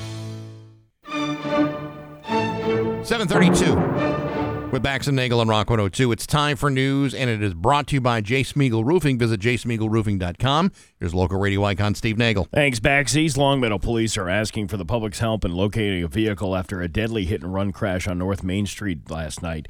According to East Longmeadow Police Chief Mark Williams, uh, police and firefighters were called to North Main Street near Spite Arden around 6:20 p.m. for a report of a bicyclist hit by a vehicle. The bike bicyclist was taken to Baystate Medical Center, where he later died from his injuries. Police identified the man as a 62-year-old Springfield resident. Police believe the suspected vehicle left the area immediately after the accident. A witness, a witness told officers the vehicle may be a dark colored sedan or crossover type vehicle. It was last seen heading south on North Main Street towards Center Square Rotary. Um, 6:20 p.m. It's pretty dark out. You know, it's getting dark. Yeah, but you know, I just and you're not going to be able to identify if it's a dark colored SUV. It's going to be hard to identify that uh, being unique. I know, but you know, if and and you know, God forbid you ever get into a situation like this, if you hit somebody, you don't keep driving. You know, I mean, I, I know some people get you know frightened, or maybe there's reasons why they don't want to get caught by the police or whatever it may be. But you know what? There's a certain amount of um, compassionate humanity that says I should probably take responsibility for this. And you will also be looked at in a better light when you do stop and do that. Yeah, the law You does not uh, f- does, does not look kindly on someone who drove away from a potentially fatal accident. In this case, it was fatal. Yeah, it's a, a horrible situation. Uh, it's just another one of these hit runs uh, throughout the area that we've been dealing with around here. After a 10 day search, here's some good news. Uh, for 16 year old Colleen Weaver, the Raynham teen was found safe in New York City last night. The Raynham Police Department collaborated with the New York Police Department and the FBI in locating Weaver, according to a press release from Raynham, Raynham Police. They said Weaver was found through investigative means. We're very glad to have found Colleen and that she'll soon be reunited with her family. This was the best possible outcome we could have hoped for, and I want to commend the tireless efforts of our dedicated police officers and partners in the NYPD and FBI who helped to locate her. It's been a trying couple of weeks for everybody involved, and I want to thank everyone who assisted in the tremendous effort. It's interesting. I mean, uh, not only that, I mean, I'm, I'm glad she was uh, found. That's uh, that's good news. The first time we've done a uh, a story from that town in maybe years. Yeah, but uh, that that town's not too far from where I grew up, and uh, there are some people that pronounce it Rainham, some people pronounce it Rainham, and the people that pronounce it Rainham, their justification is: Have you ever gone to a restaurant and ordered the ham and eggs? No, you have not. Okay. So they but say the H is uh, the it's H. not the same word. Hear me out. Hear me out. Some people will say Rainham, and that's okay. Okay. there are some people who say East Longmeadow, and that's not okay. You know what? Uh, we have this sense of arrogance about us that Who, live, live us? in New England. Yeah. The ones who are like, oh, how could you not pronounce Worcester uh, uh, the, the right way? You pronounced it Worcester. Well, that's the way it looks. We don't, if you don't live here and you don't live in the area, of course you're going to pronounce it that way. Look at the town of Leicester. Right. Doesn't even look anything like Leicester. How about It's the town of Reading? Reading. Exactly my point. But yet, R- Rainham can go either way. That's like one of those towns that no one cares enough about to really get it right. Woburn. There's only one O. Yeah, I know. Should be Should be Woburn. Woburn. Whoa, we're pronouncing it wrong. I know, but that's not the way we do it. We're all messed up. Or Chakopee. Actually, I heard somebody say that years ago. Chakopee? We had a we had a broadcast uh, teacher, t- and he was teaching us about this, uh, uh, talking about lo- knowing your local audience when you do broadcasting. Right. And he played this clip of this news clip from this guy in Minnesota talking about Westover Air Force Base, and he said Chakopee, Massachusetts. Now, the people of Michigan probably do, you know, there's probably somebody out there that heard of it going, that's not how you pronounce Chicopee. But who cares? Yeah, that's a that's a good point. Who really does care? You know, it's and, and Well, I'm and sorry I brought it up. And then you get these snobs who, you know, this East Longmeadow thing. You say East Longmeadow. It's East- it's East Longmeadow. Come on, really? Really? I uh, I find that argument to be uh, inadequate. That's like uh, the people of Huntington. They don't pronounce the T sometimes. It's Right. Huntington. Yeah, I know. Like weird. Yeah. We got a weird sense of pronunciation around here. Bunch of idiots going on. you want to throw down and start throwing haymakers all over the place, doesn't it? yeah. Fall leaf cleanup. How you doing on that one there, pal? I have hired a man to do that job. Oh, you did? A real live man And with what- equipment and skills. And what does he do with those leaves when he picks them up? I said, this is what I said. I said, listen, you could blast all that refuse right into the woods for all I care. But he hasn't done the fall cleanup yet, so I don't know what he does. So Find out got a- soon. You just got a bunch of leaves all over your property right yeah, they're, they're falling. Uh, they're falling pretty thick right now. Fall leaf cleanup is a seasonal ritual for many people, but some experts say you might want to think twice before rushing out with your rake. It's that time of year again. Green lawns are now covered in hues of yellow, orange, and red uh, from the leaves that have fallen, as landscapers and homeowners alike rush out to clean up. Homeowners So- says what? What? Oh, man. Got you again. Uh, some experts said it may be best to keep leaves on the ground. That's because about 8 million leaves end up in landfills, according to the National Audubon Society. Uh, once the highway in Germany? That's the Autobahn. Oh, isn't that what that is? No, that's the Autobahn. They're more concerned with like nature and stuff. Once in landfills, leaves often don't receive enough oxygen needed to decompose and will end up releasing large amounts of methane, which we can use to power things. Well, Hey, Hey, I got news for Yeah, you. There are what? times when I release a large amount of methane too. Yeah, nobody, uh, nobody turns that into any energy. Nothing productive comes from that. Didn't last year we have a conversation of, of a news story that said that it is recommended that you not pick up the leaves and that you mow over them? You know what? That's exactly what I've been doing. I tried doing that whole. Uh, I I have this uh, leaf vacuum thing where Right. it's supposed to go on your your mower, and it, it- but it's like this clunky like thing. It's a kind of a pain in the ass because you got to empty. I I I have too much to pick up.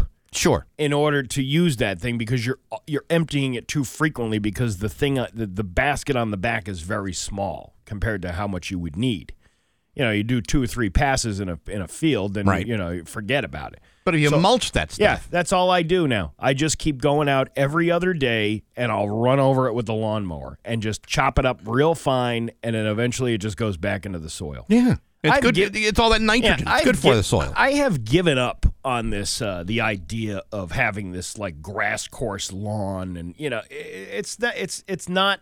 It's, more not- hassle than it's worth. It's not attainable because it's very expensive to do. All right. And it's also time consuming. I don't have that much time. I'd rather be uh, driving around in circles smoking joints on my lawnmower Yeah. uh, and chopping up those leaves than picking them up with a rake. You know, the other thing is, and you got to consider this. Yeah. If you really want your lawn done well, you also have to spread chemicals on your lawn. You Yeah. know, pre-emergence, uh, you know, uh, you know, grub killers, that kind of thing. Yeah, yeah, yeah, yeah. Well, that's all chemicals. That's all dangerous. And that's you, the you, thing. you don't want to expose your body and and uh, and, your respiratory system to those kinds of dam- damaging chemicals. No, and you can and you could probably do that with uh, some natural fertilizer. Absolutely. that stuff that comes from the uh, Milwaukee, um, it's fertilizer for your lawn. Yeah, but it's human waste. Ain't nothing wrong with that. No, and it comes from Milwaukee. It's uh, A lot of human waste in that city. I can't remember the name of it. It's some it's specific brand, but it's a it's it's a human waste. And it- Interesting. And and if you step on it, it looks like you got poo on your shoes. Fantastic. But you should see how green your lawn is. Yeah, I, I'm all about mulching them right up and putting them right back in the soil. That's probably the only way to do it. Yep. You know, It's the only way to really keep up with it. Because you know, listen, you're gonna be you rake one weekend, you're gonna be back there five days later having to rake it all up again. that's what happens. Yeah, your hands get blistered. You know, if you got like arth- you know any arthritic pain in your hands, you know, you can't get rid of that. Forget it. And I got woods around me too. If I if I have to blow any of them, I'll just blow them into the woods. Uh, the trees like that kind of thing. You're talking about the leaves, right? Yeah, the trees like uh, the fact that you're bringing back to them their uh, Yeah. their dead children. Yeah. that fell off of them. See, this is why I much prefer to hire a man to do it. So it no longer becomes my responsibility. It's the man's responsibility. Does uh does someone in your family have a bad habit that's so out of control that you hide or take it away from them?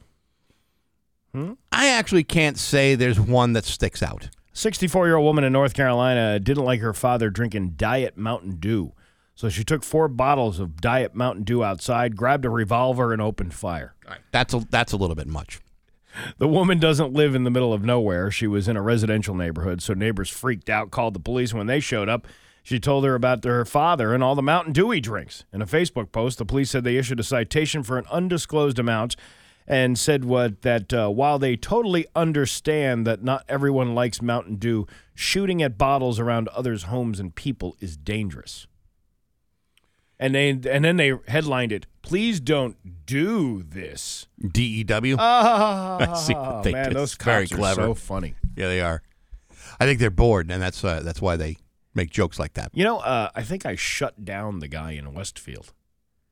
For, Really? For like a couple of weeks there, there was all these like uh, zingy, zangy, you know, puns and posts Mhm. that they were releasing from the department.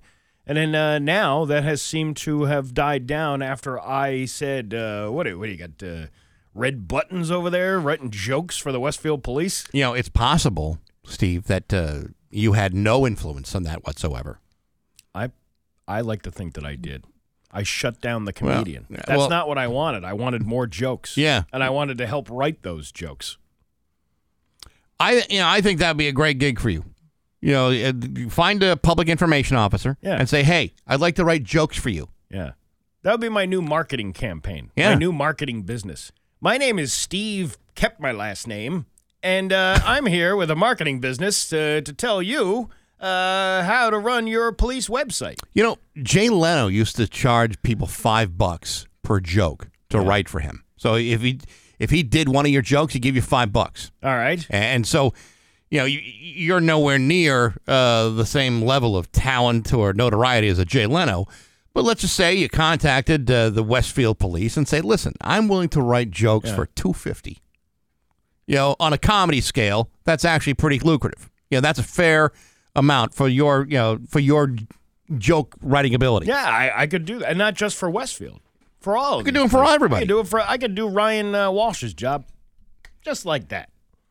Hey, prior to Ryan Walsh getting that job, Mm-hmm. people were saying anybody could do this job. Let's hire Ryan Walsh. Yeah. And look how well he sit. He, he, he you know, integrated himself into the system. Yeah. Hey, if you can sit there and not give information to people all day long, I'm totally cool with that. But if Ryan were telling jokes, you'd Yeah. almost forget all about the fact you're telling us nothing at all. Yeah, let's say okay, some guy gets picked up for uh, for drug dealing, and then uh, you say, "Hey, uh, yeah, that's an interesting story, but did you hear the one about the uh, you know the rabbi going into the bar?" Did, did you find anything about that drug bust? No, but he did 15 minutes on donuts. That was hilarious. Yes. Oh my God, I love that horse with the long face joke. It's so funny. Yeah, that's a good one. Your Pioneer Valley forecast today. It's going to be Uh, sunny with a high of 57. Tomorrow, sunny with a high of 61. 36 in downtown Springfield. I'm Steve Nagel, and that's the news on Rock 102. Oh, yeah. Discover sheer terror. Rock 102 Springfield's Classic Rock at 751. And Eric Clapton's Cocaine and Rock 102. Eric Clapton's cocaine. You know, I used to we used to do uh, this thing called Today in Rock History. Yeah. When I first started working here. Sure. And I used to have this guy I used to work with. His name was uh, his name was Ray, but he was uh, we call I called him we called him Boffo the Chimp. He he had this nickname that he got from years ago. Right. Right. And uh, and he and I when I wor- I worked at the railroad and I also worked here at nighttime and and he would t- those things that came off the remember the news press it would be like all the music facts for the day Yeah, yeah. uh, today in history kind of thing and then we would present it in like a little a little bubble well this guy speaking of writing jokes we were just talking about writing jokes this guy would write the jokes for Okay. me Okay. uh, on some of the things and one of them was uh, in this day in rock history, uh, Eric Clapton's uh, "Promises" reached uh, number nine on the on the charts, and and the joke was. Uh, this was also the ninth time he promised his wife he stopped doing cocaine.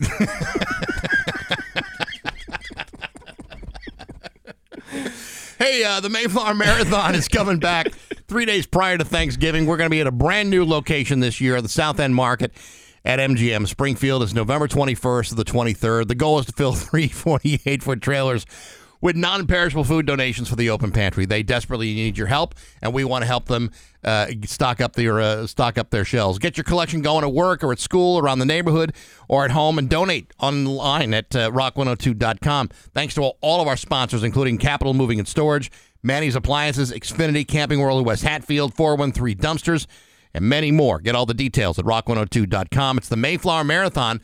Brought to you by Liberty Bank, Gary Rome Hyundai, and Dave Miner Exterior Home Improvements on Rock 102, Springfield's Classic Rock. Are you ready to get crazy? I'm ready to get crazy. Well, we're not. We're just doing this benchmark thing. Fair enough. Now hear this with Bax and Nagel on Rock 102. I like the tune of that. Maybe that should be the show theme song.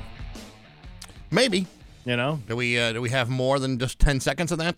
Uh, well, yeah, it's like a it's like a four minute uh, instrumental. Oh, well, then that's uh, maybe we should consider it. Uh, clip number one: A uh, woman filmed herself using cleaning spray to shoo away a black bear that's only about ten feet away. You ready?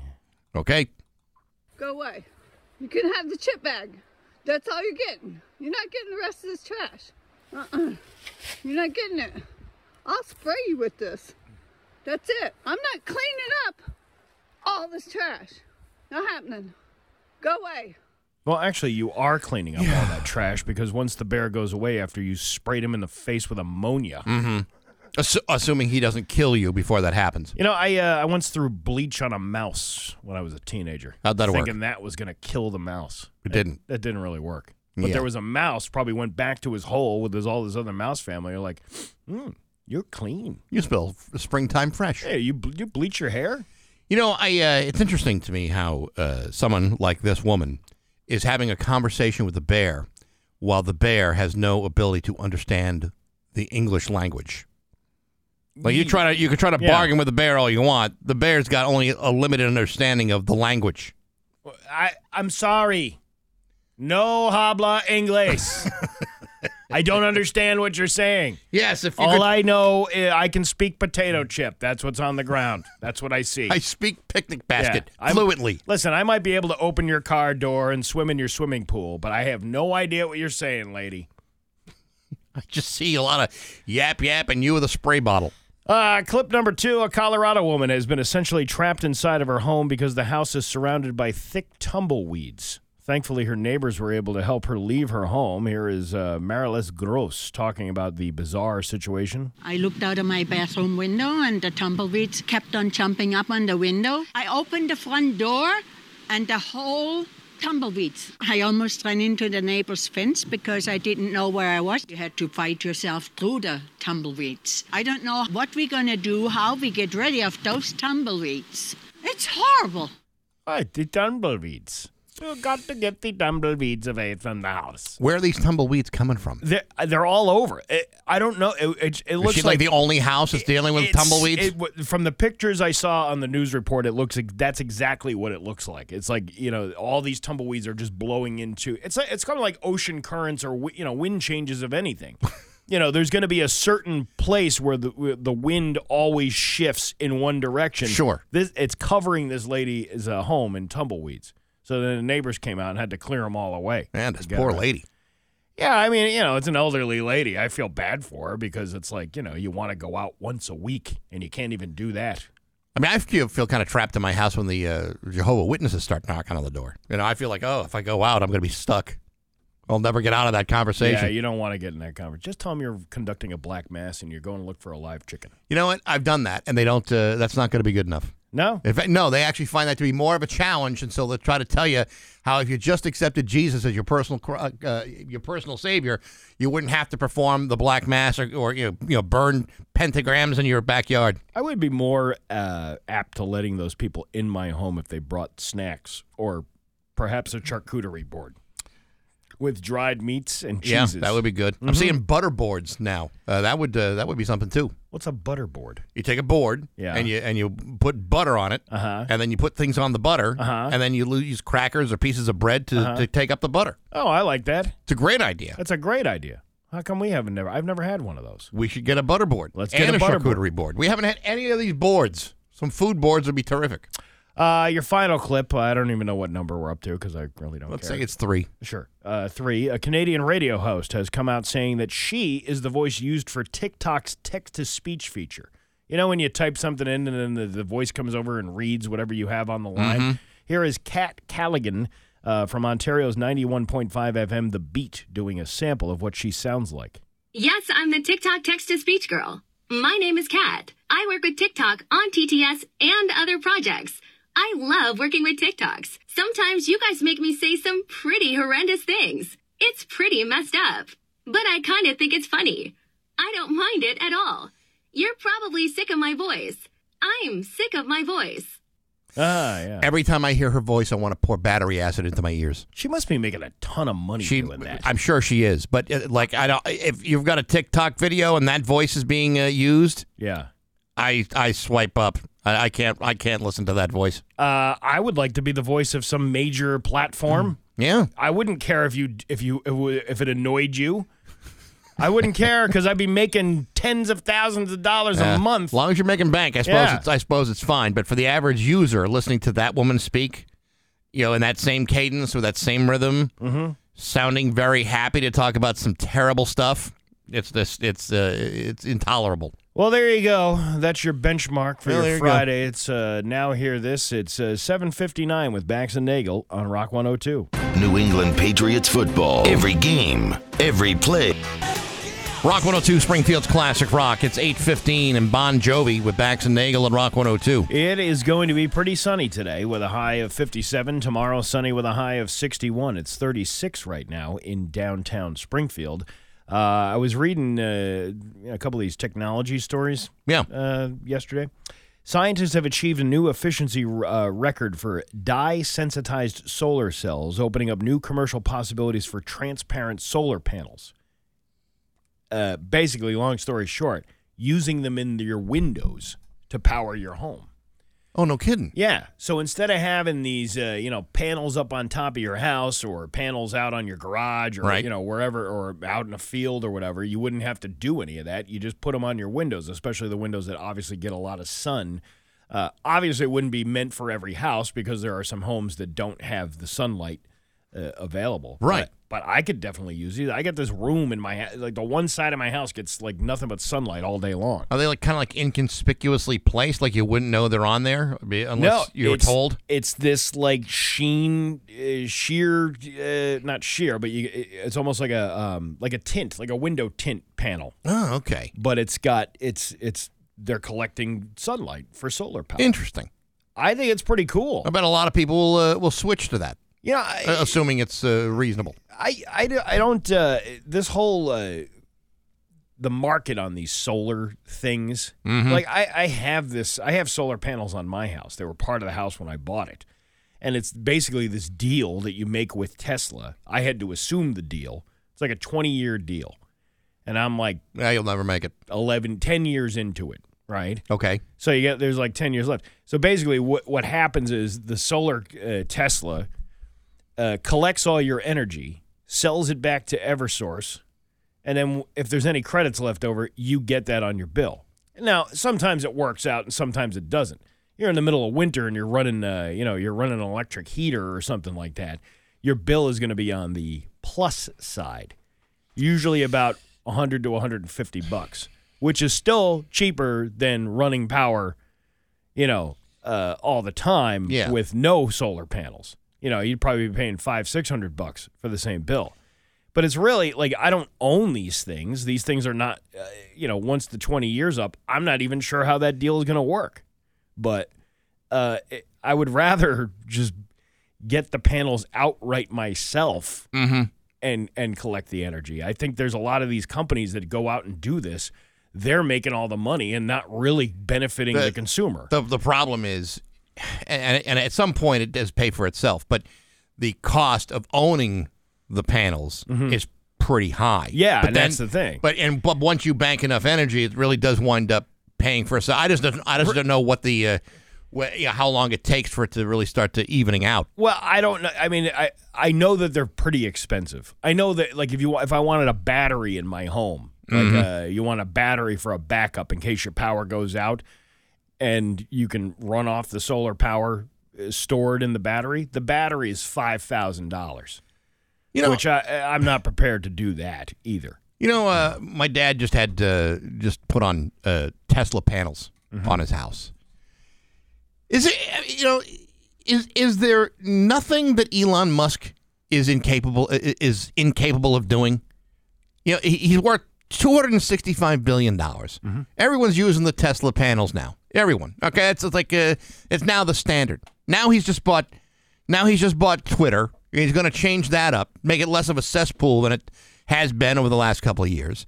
He's got the cars that people who have them rave about, and even people who don't have them rave about wanting to have a Tesla because it's a status symbol. This guy's like, you know, I mean, how does this one guy do this? I don't know. And how come guys like us, you, me, some of the other dudes we know, don't have this kind of genius? We like between there's probably like uh, like 15 men in this building. We put our brains together, we don't have like a quarter of what this guy, this guy's got. We got, like our lives are wasted. We like we do nothing with our lives. Meanwhile, this guy's got you with the solar panels, the Twitter, the cars. Uh, he's sending rockets into space. Man, you just brought this conversation down. I know. I was all like, uh, I was on a high going into this whole solar panel I- discussion, and you just uh, made me realize uh, how worthless my life is. Just- I'm just saying, we're just a bunch of underachievers compared to this guy. Uh, well, I mean, he, he that the problem with these companies is they start owning everything.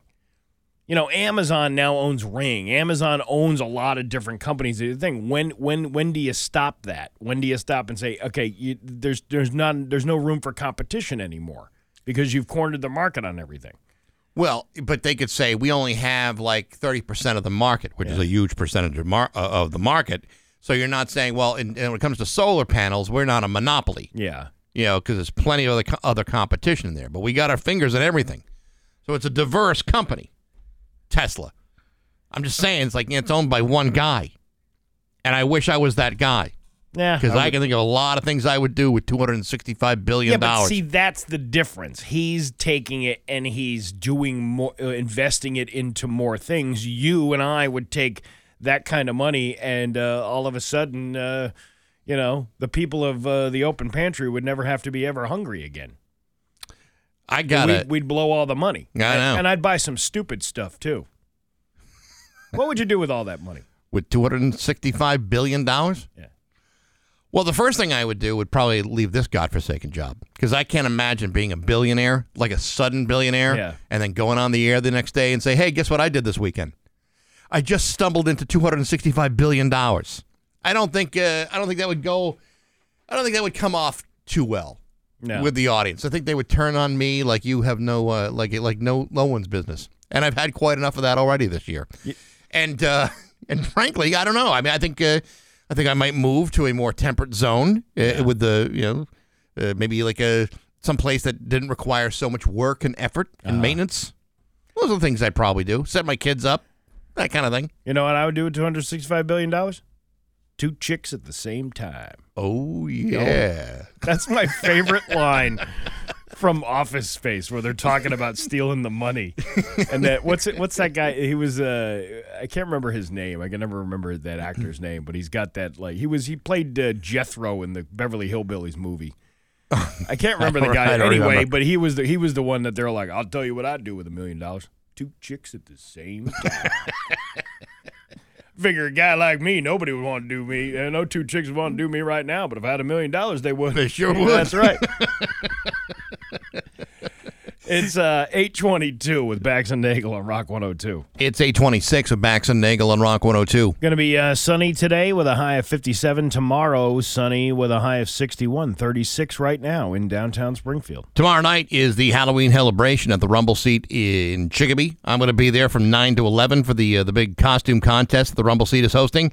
There'll be prizes for sexiest, best couple or group, funniest, most original, scariest, and a $250 cash prize for the best overall costume. So dress up, no cover. It's going to be a lot of fun. It's the Halloween celebration tomorrow night at the Rumble Seat Bar and Grill on Springfield Street in Chicopee with me and the road crew from Rock 102 Springfield's Classic Rock. Going to be a hell of a good time. It's, it, it, it, it, it's always a good time. And I'm always impressed by the elaborate lengths that people will go to mm-hmm. to put together a costume. You know, like, uh, like a couple of years ago, there was a guy that, that came as a video game, like one of those old, uh, you know, video games like an, an arcade, and the Oh. game you could actually play on his costume. See, that's cool. That was unbelievable. Was unbelievable. that the guy who won?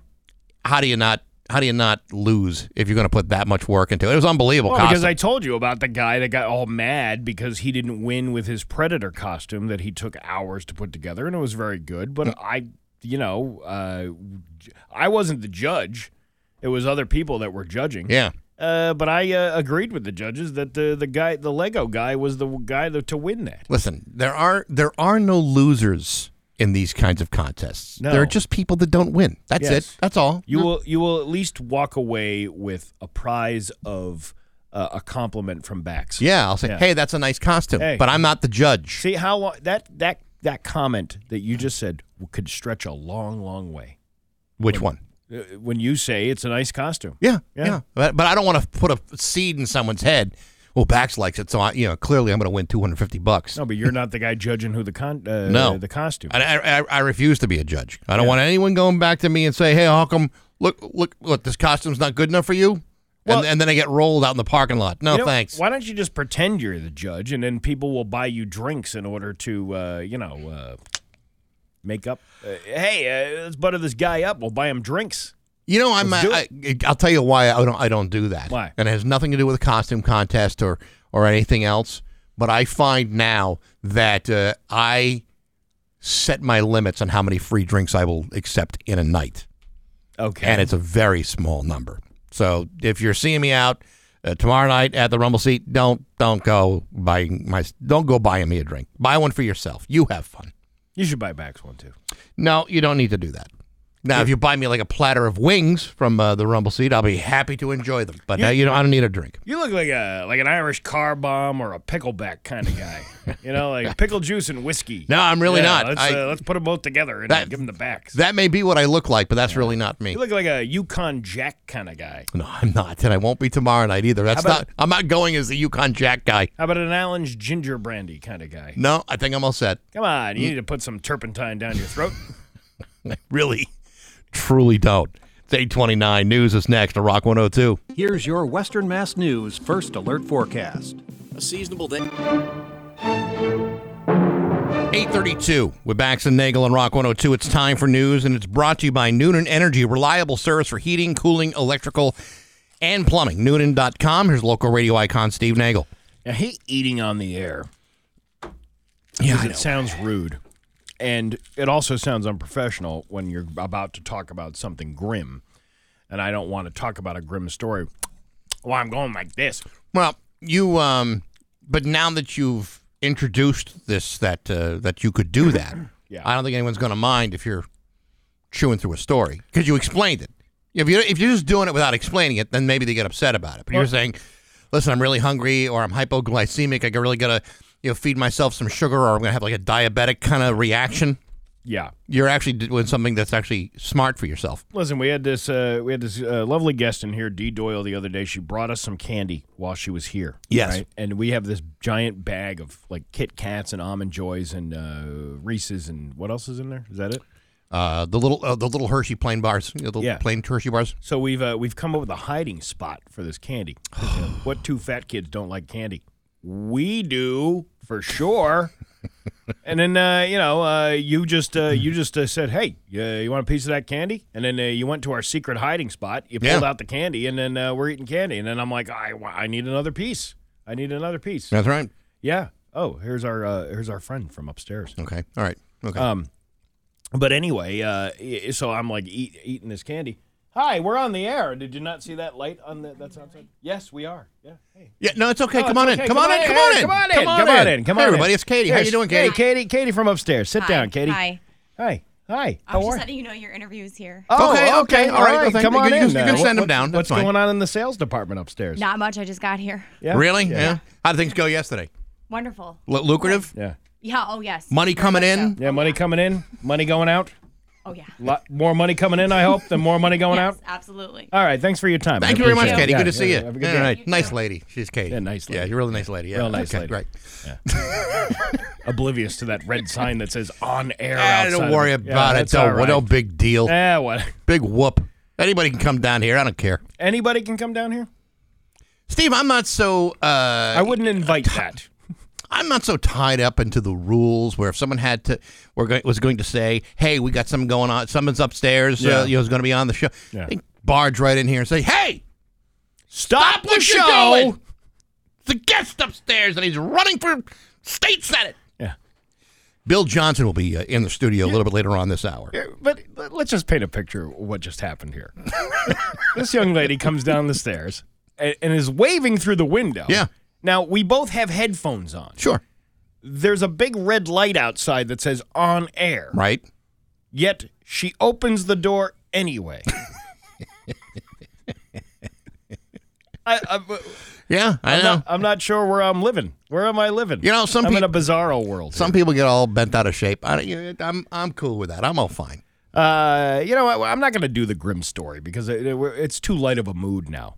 We'll we'll, we'll do the stupid criminal story. Yeah, we'll we'll we'll we'll we'll bring things down when the politician comes. Listen, eh, and yeah, exactly. yeah. a Vermont man was arrested after state police found drugs hidden in the trunk of his vehicle following a traffic stop. According to state police, troopers were observing traffic along I-91 northbound in Greenfield on Thursday around 8:25 a.m. when they clocked a gray sedan traveling over the speed limit. I would like to know how fast they were going. Yeah, how much over the speed limit? Yeah, because uh, that's going to give me leeway on how fast I can go. Was it five miles an hour? Mhm. Or was it 10 miles, 20, 30? Didn't say excessive speeding, so I'm sure I'm guessing it's not excessive. But anyway, uh, troopers searched the vehicle registration and discovered the owner had an active warrant from 2011 in Holyoke District Court. Troopers also followed behind the vehicle and conducted a traffic stop. Officers confirmed the driver of the vehicle was 39-year-old Brandon Lee from The Crow. I thought he had died. Well, his spirit lives on in a drug dealer out of Vermont. You know, if I if I knew I had an active warrant for my arrest, Mm-hmm. I would I would set my cruise control for the speed limit and Oh, stay really? there. Yes. Uh, before the vehicle was towed, troopers did an inventory search of the vehicle and found an unusual amount of clothing and footwear in the trunk of the vehicle. Okay, you're just putting in this law that you can't throw clothes out in the trash anymore. What constitutes as unusual amount of clothing in your car? Maybe the guy was at a laundromat doing Yeah. doing his laundry. Yeah. Mhm. Yeah. Yeah. Yeah. Yeah. Yeah. Uh-huh. Uh-huh. Before the vehicle. Yeah, they found all his clothing, and hidden in the clothing, they found $2,000 in cash and five plastic bags containing 125 grams of cocaine and 11 grams of fentanyl. What recipient at a Salvation Army wouldn't want that kind of prize pack. You're absolutely right about that. You know, we do Thunderbird Thursdays where you give you four koozies and four seats on the glass. How about a flannel with two grand, 125 grams of cocaine, and 11 grams of fentanyl? And he's got a warrant for his arrest. That Sounds would, like the guy's been framed. That would be a great prize pack. you know, next time we're at an event and we bring that Plinko game with us. Yeah. rather than the crummy prizes Yeah. that we normally give away. When we do a work release at the Methadone Clinic in downtown Springfield, come on down. Yeah, your yeah. chance at winning a Spin the uh, prize wheel. You feel you're feeling lucky? Yeah, your chance at winning a parka loaded with two thousand dollars in cash and five plastic bags of 125 grams of cocaine and 11 grams of fentanyl. Here's our, here's the here's the contest. We have a whole basket full of shoes, unmatched shoes. If you can tell us how many shoes are in there, you win the prize pack. Oh, fun times had by all here at the Methadone work release. Uh, multiple agencies were conducting an investigation in Ludlow yesterday morning. The 22 News crew could see agents with the DEA as well as Ludlow police officers outside of a home on Munsing Street. A spokesperson for the DEA said they couldn't comment on the investigation. Oh my God! It was crazy. There was all these cops out there, and not just cops, like real federal cops too. The big boys. Yes, but what was going on in the house? I bet you there was drugs in there because the DEA guy. They don't just come out for a traffic stop. They come out for drugs. It could have been guns. That was crazy. Yeah, well, uh, again, it would be nice to have at least a little bit of information to hang your hat on. Yeah, they, they, they, they, you know, they, they pull this guy over with the with the parka and the fentanyl and and uh, and all that cash. Yeah. they'll tell that story.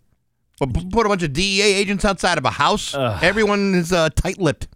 Yeah, I, I, I don't know why. Why don't you say, yeah, we're picking up this guy's. Uh, this guy's got uh, all kinds of drugs in here. Let's bring Katie back. What do you say? Yeah, I think Katie's probably the better guest this year.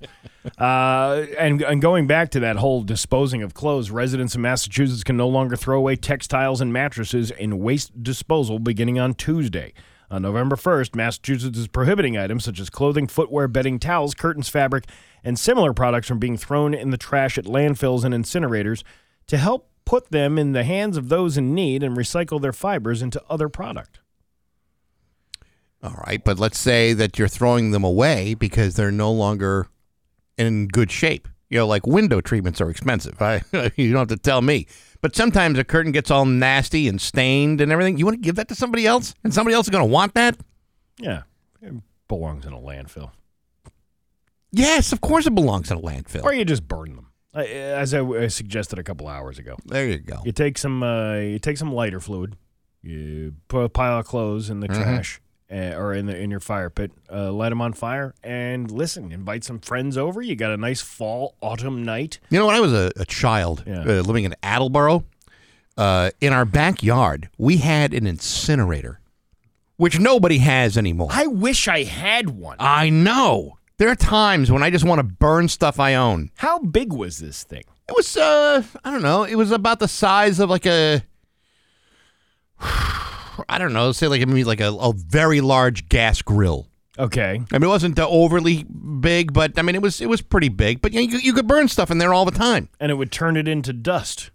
Yeah, and that was back before anyone cared about the environment or nature or the ozone layer or breathing. Those were good times, man. You, you, all the think about all the, all the all the foolishness you have to go to get rid of something in your house. If you had your own incinerator, boom, it's gone.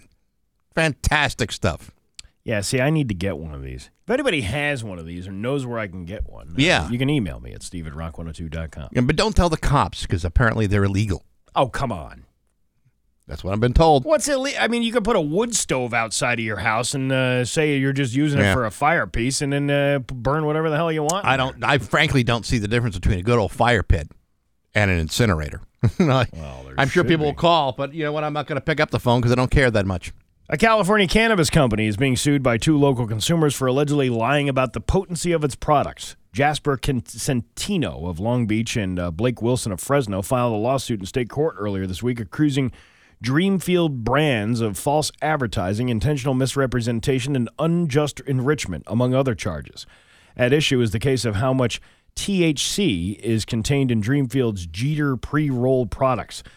THC is the chemical found in cannabis that uh, gives users users the high. Is this uh, endorsed by Derek Jeter? I don't know how this this works out, but uh, Dreamfields markets its products as having higher than average levels of THC, but an independent laboratory test found that the pre rolls do not have a higher concentration of the chemical. Lawyers for Centino and Wilson alleged in one instance a Jeeter product labeled as having THC content of 46% was found to have between 23 and 27%. Consumers are willing to pay more for cannabis products with higher THC content and expect to pay less for cannabis products with lower THC content. That is true. If you w- I'm the kind of guy that'll walk into a dispensary and go, "Hey, what's the thing that everybody says that's too much for them?"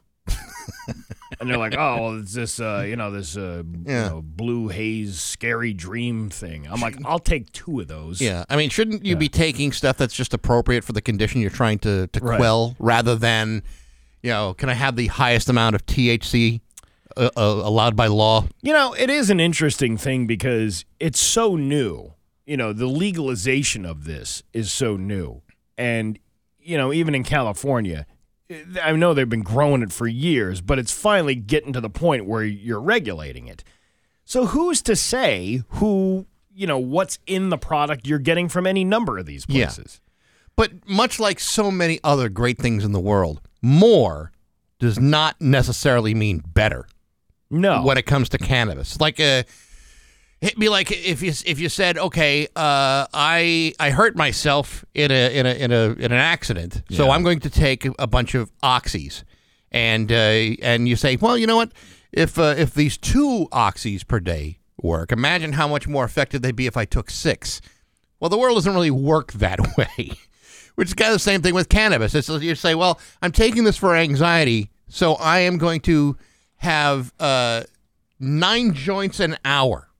You look like one like those old pictures of the guy smoking cigarettes, like like, like hundred cigarettes in his mouth. Mm-hmm. This would be like you know just like you know fifty blunts in your mouth at Yeah. the same time. Okay. that's not going to be any more effective if you just did one. Well, yeah, you'd be getting more THC in your system. Yeah, but if it made your heart race and you're paranoid and you're you're feeling like you have a heart attack and you're crying Mm-hmm. uncontrollably, you may have gone a little bit too far. But you won't die. No, you just wish you were. Yes, were going to that's die. exactly what it is. Well, uh, again, uh, just you know, keep on and smoke on, smoke on and keep calm. There you about go. That. Your uh, Pioneer Valley forecast today: sunny with a high of 57. Tomorrow, sunny with a high of 61. It's 36 right now in downtown Springfield. I'm Steve Nagel, and that's the news on Rock 102. Oh yeah.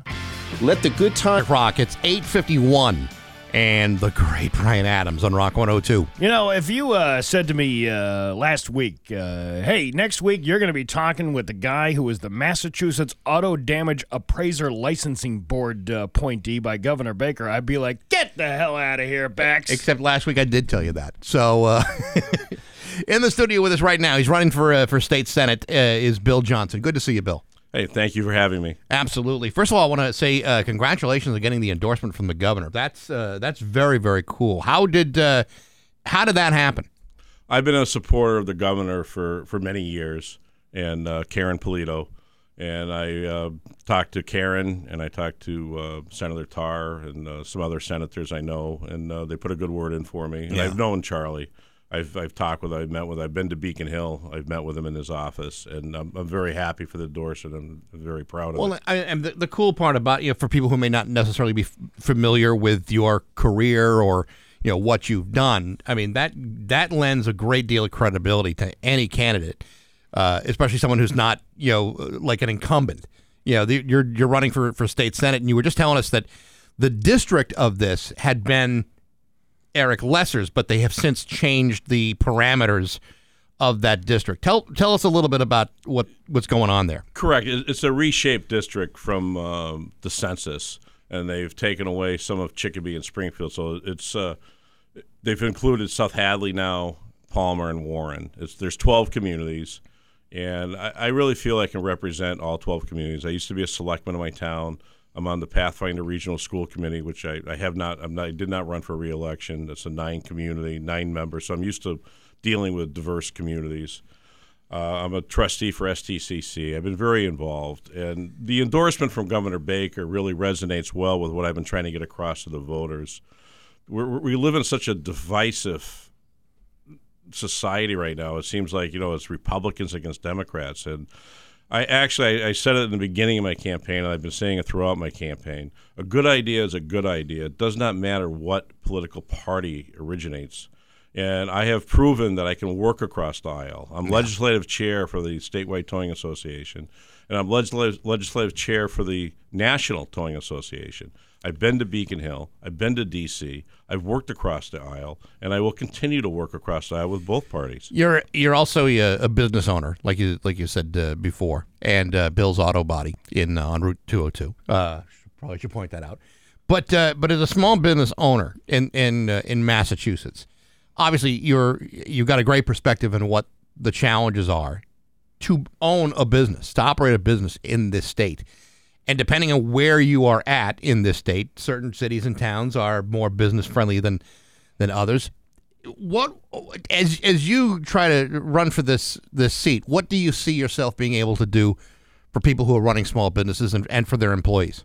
I can bring my perspective as being a small business owner. I have 70 employees, so I've seen the pain of this inflation, the gas, groceries on my employees and on, and on our business. Um, one of the things we need to look at is when you're in business, you need to be competitive. And I'll use the trucking industry for example. Massachusetts is a one of the handful of states that tax what they call rolling stock trucks that do interstate commerce. Massachusetts is one of the few states that tax the parts that go into the repairs of those trucks.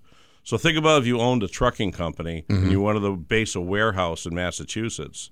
If you had the option to go to New York, where you're not going to be taxed on the rolling stock and on the repairs, or Connecticut, where are you going to go?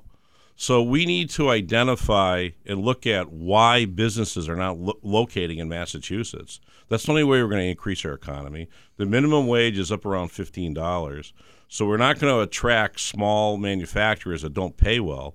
We need to look and find businesses that pay above. I mean, CDL drivers make good money. Sure. So those are the type of businesses we need to look at, identify, and say why aren't they coming here?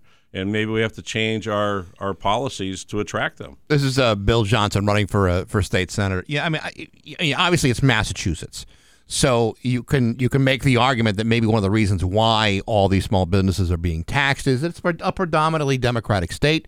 Uh, you know, the Democratic uh, you know legislators in the state may not necessarily see that as being a problem for small businesses. They may just have a different interpretation of what the realities may be. But as a guy who's and, and take politics away from it here for a minute.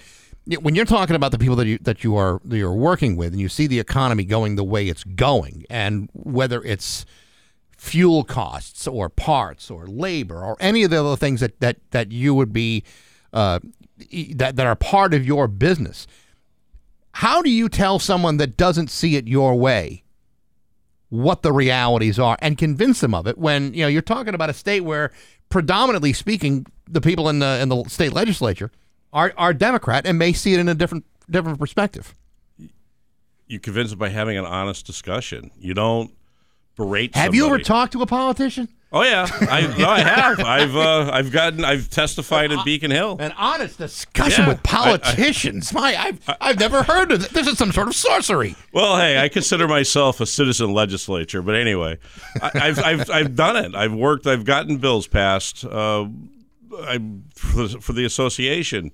Uh, prior, the towing for non-consensual is regulated like a public uh, like a, uh public utility. And prior, the Department of Public Utilities would take our rate increase request and they could sit on it forever. So through the legislative process, we got a bill passed that now they have to act on it within 12 months. Yeah. And I led that with with my other people on the on the legislative committee, and that's what it is. It's about educating. You can't go in and berate my opponent. He- all he's been trying to do is, you know, say I'm an evil Republican and uh, I'm an evil businessman. How can you get anything done if you can't get into the room and discuss? Yeah. Well, you know, we need to go back to the days of Tip O'Neill and Ronald Reagan, where they where they discuss issues. Politicians should be there, the voice for the people, and and be bring reason to the table. And that's one of the reasons why I said it's time to bring balance to Beacon Hill. I think I can bring a different discussion, a different perspective, as a business owner. One of the other things that, that Eric Lesser was pretty hot on, and even even the governor, I think, has been has kind of changed his perspective on this. Is the the whole question of East West Rail from uh, from Boston to Springfield? A lot of people in, in support of that. Uh, what's what's your take on that? The West East Rail. Um, my opponent's been beating me up on that because I ask questions. I, I again, I consider myself a citizen legislator, but being an elected official, you need to ask questions. So let's start with with the rail. Name me one mass transit system that does not need government money to be bailed out. That's number one. Right. Number two, this is being labeled as a high speed rail. Now they're, they're supposed to start in Pittsfield, go to Springfield, go to Palmer, and now, from what I understand, there's two or three communities lobbying between Palmer and Boston to have stops before it goes to Boston. If we have all these stops, how does that equate to a high speed rail? That's number one. Number two, the last, or number three, the last study, from what I understand, was from five years ago. Right. A lot of things have changed in the last five years with people working from home and all the, the all the virtual meetings going on. So it's like, how is that going to resonate? You know, is is the West East Rail or the East West Rail going to allow people from the West to go out to Boston to get jobs? Or is it going to allow people from the East to come out to the West and buy our cheaper real estate and further impact our housing shortage? My opponent has, has vilified me for asking these questions. You know, I, I've looked at, at my opponent's votes. He's he was a state rep. He said it was his dream job when he got elected. You know, probably not even two years ago. Right. He has done 286 votes. Out of that 286 votes, 285 have been in line with Boston leadership. How is that representing Western Mass? How is that standing on his own and asking questions? Every time there was a vote, and they do House rules on how it goes through, every every vote that allowed more transparency, Yep. more time for the reps to study the bills, he voted against. I guess in his eyes, he doesn't need more time to read the damn bill when he just he just does what he's told anyway. So me asking questions, that's what I'm going to do. I'm not against the, the, the West East Rail, but I have a lot of questions. Fair enough. All right, hey, uh, we're running out of time, but uh, as me as a marketing expert, uh, I, I, I I dealt with a, a Ford warranty rep whose last name was Johnson. First name was Tremendous. I really think that you know maybe if you want to you know up the, uh, up the uh, the ante here, you you call yourself Bill Tremendous Johnson, pushing his way to the finish line There on election go. day. Well, well, I got to add to Yeah, that. yeah. I was driving out to Boston for a meeting on Wednesday, actually to the Auto Damage Appraised Licensing Board meeting, and I turn on the radio and I hear Bill Johnson. I goes, "Oh, the guys are talking about Yeah, me." yeah, but you were talking yeah. about the Texas Yeah. Chainsaw Massacre with the Bill Johnson that couldn't Yeah. get the chainsaw over his head Yeah. with Bob. I forget the Oh. guy's last name. Yeah, but- but this Bill Johnson can hold two chainsaws Yeah, over his head. over his So Very it's like, powerful. I just want to make make everybody clear. I'm not that Bill Johnson. I've lived all my life in Western Mass. I, I, I don't know what you expected coming in here talking to a guy who tells dick jokes. for a living. what, what kind of interview you thought this was going to be? Hey, Yeah. It all works out. Bill, it's good to see you. Best of luck. hey, thank you very much. I really appreciate it. You bet. It's 901 with Bax and Nagel and Bill Johnson of Rock 102. New England Patriots.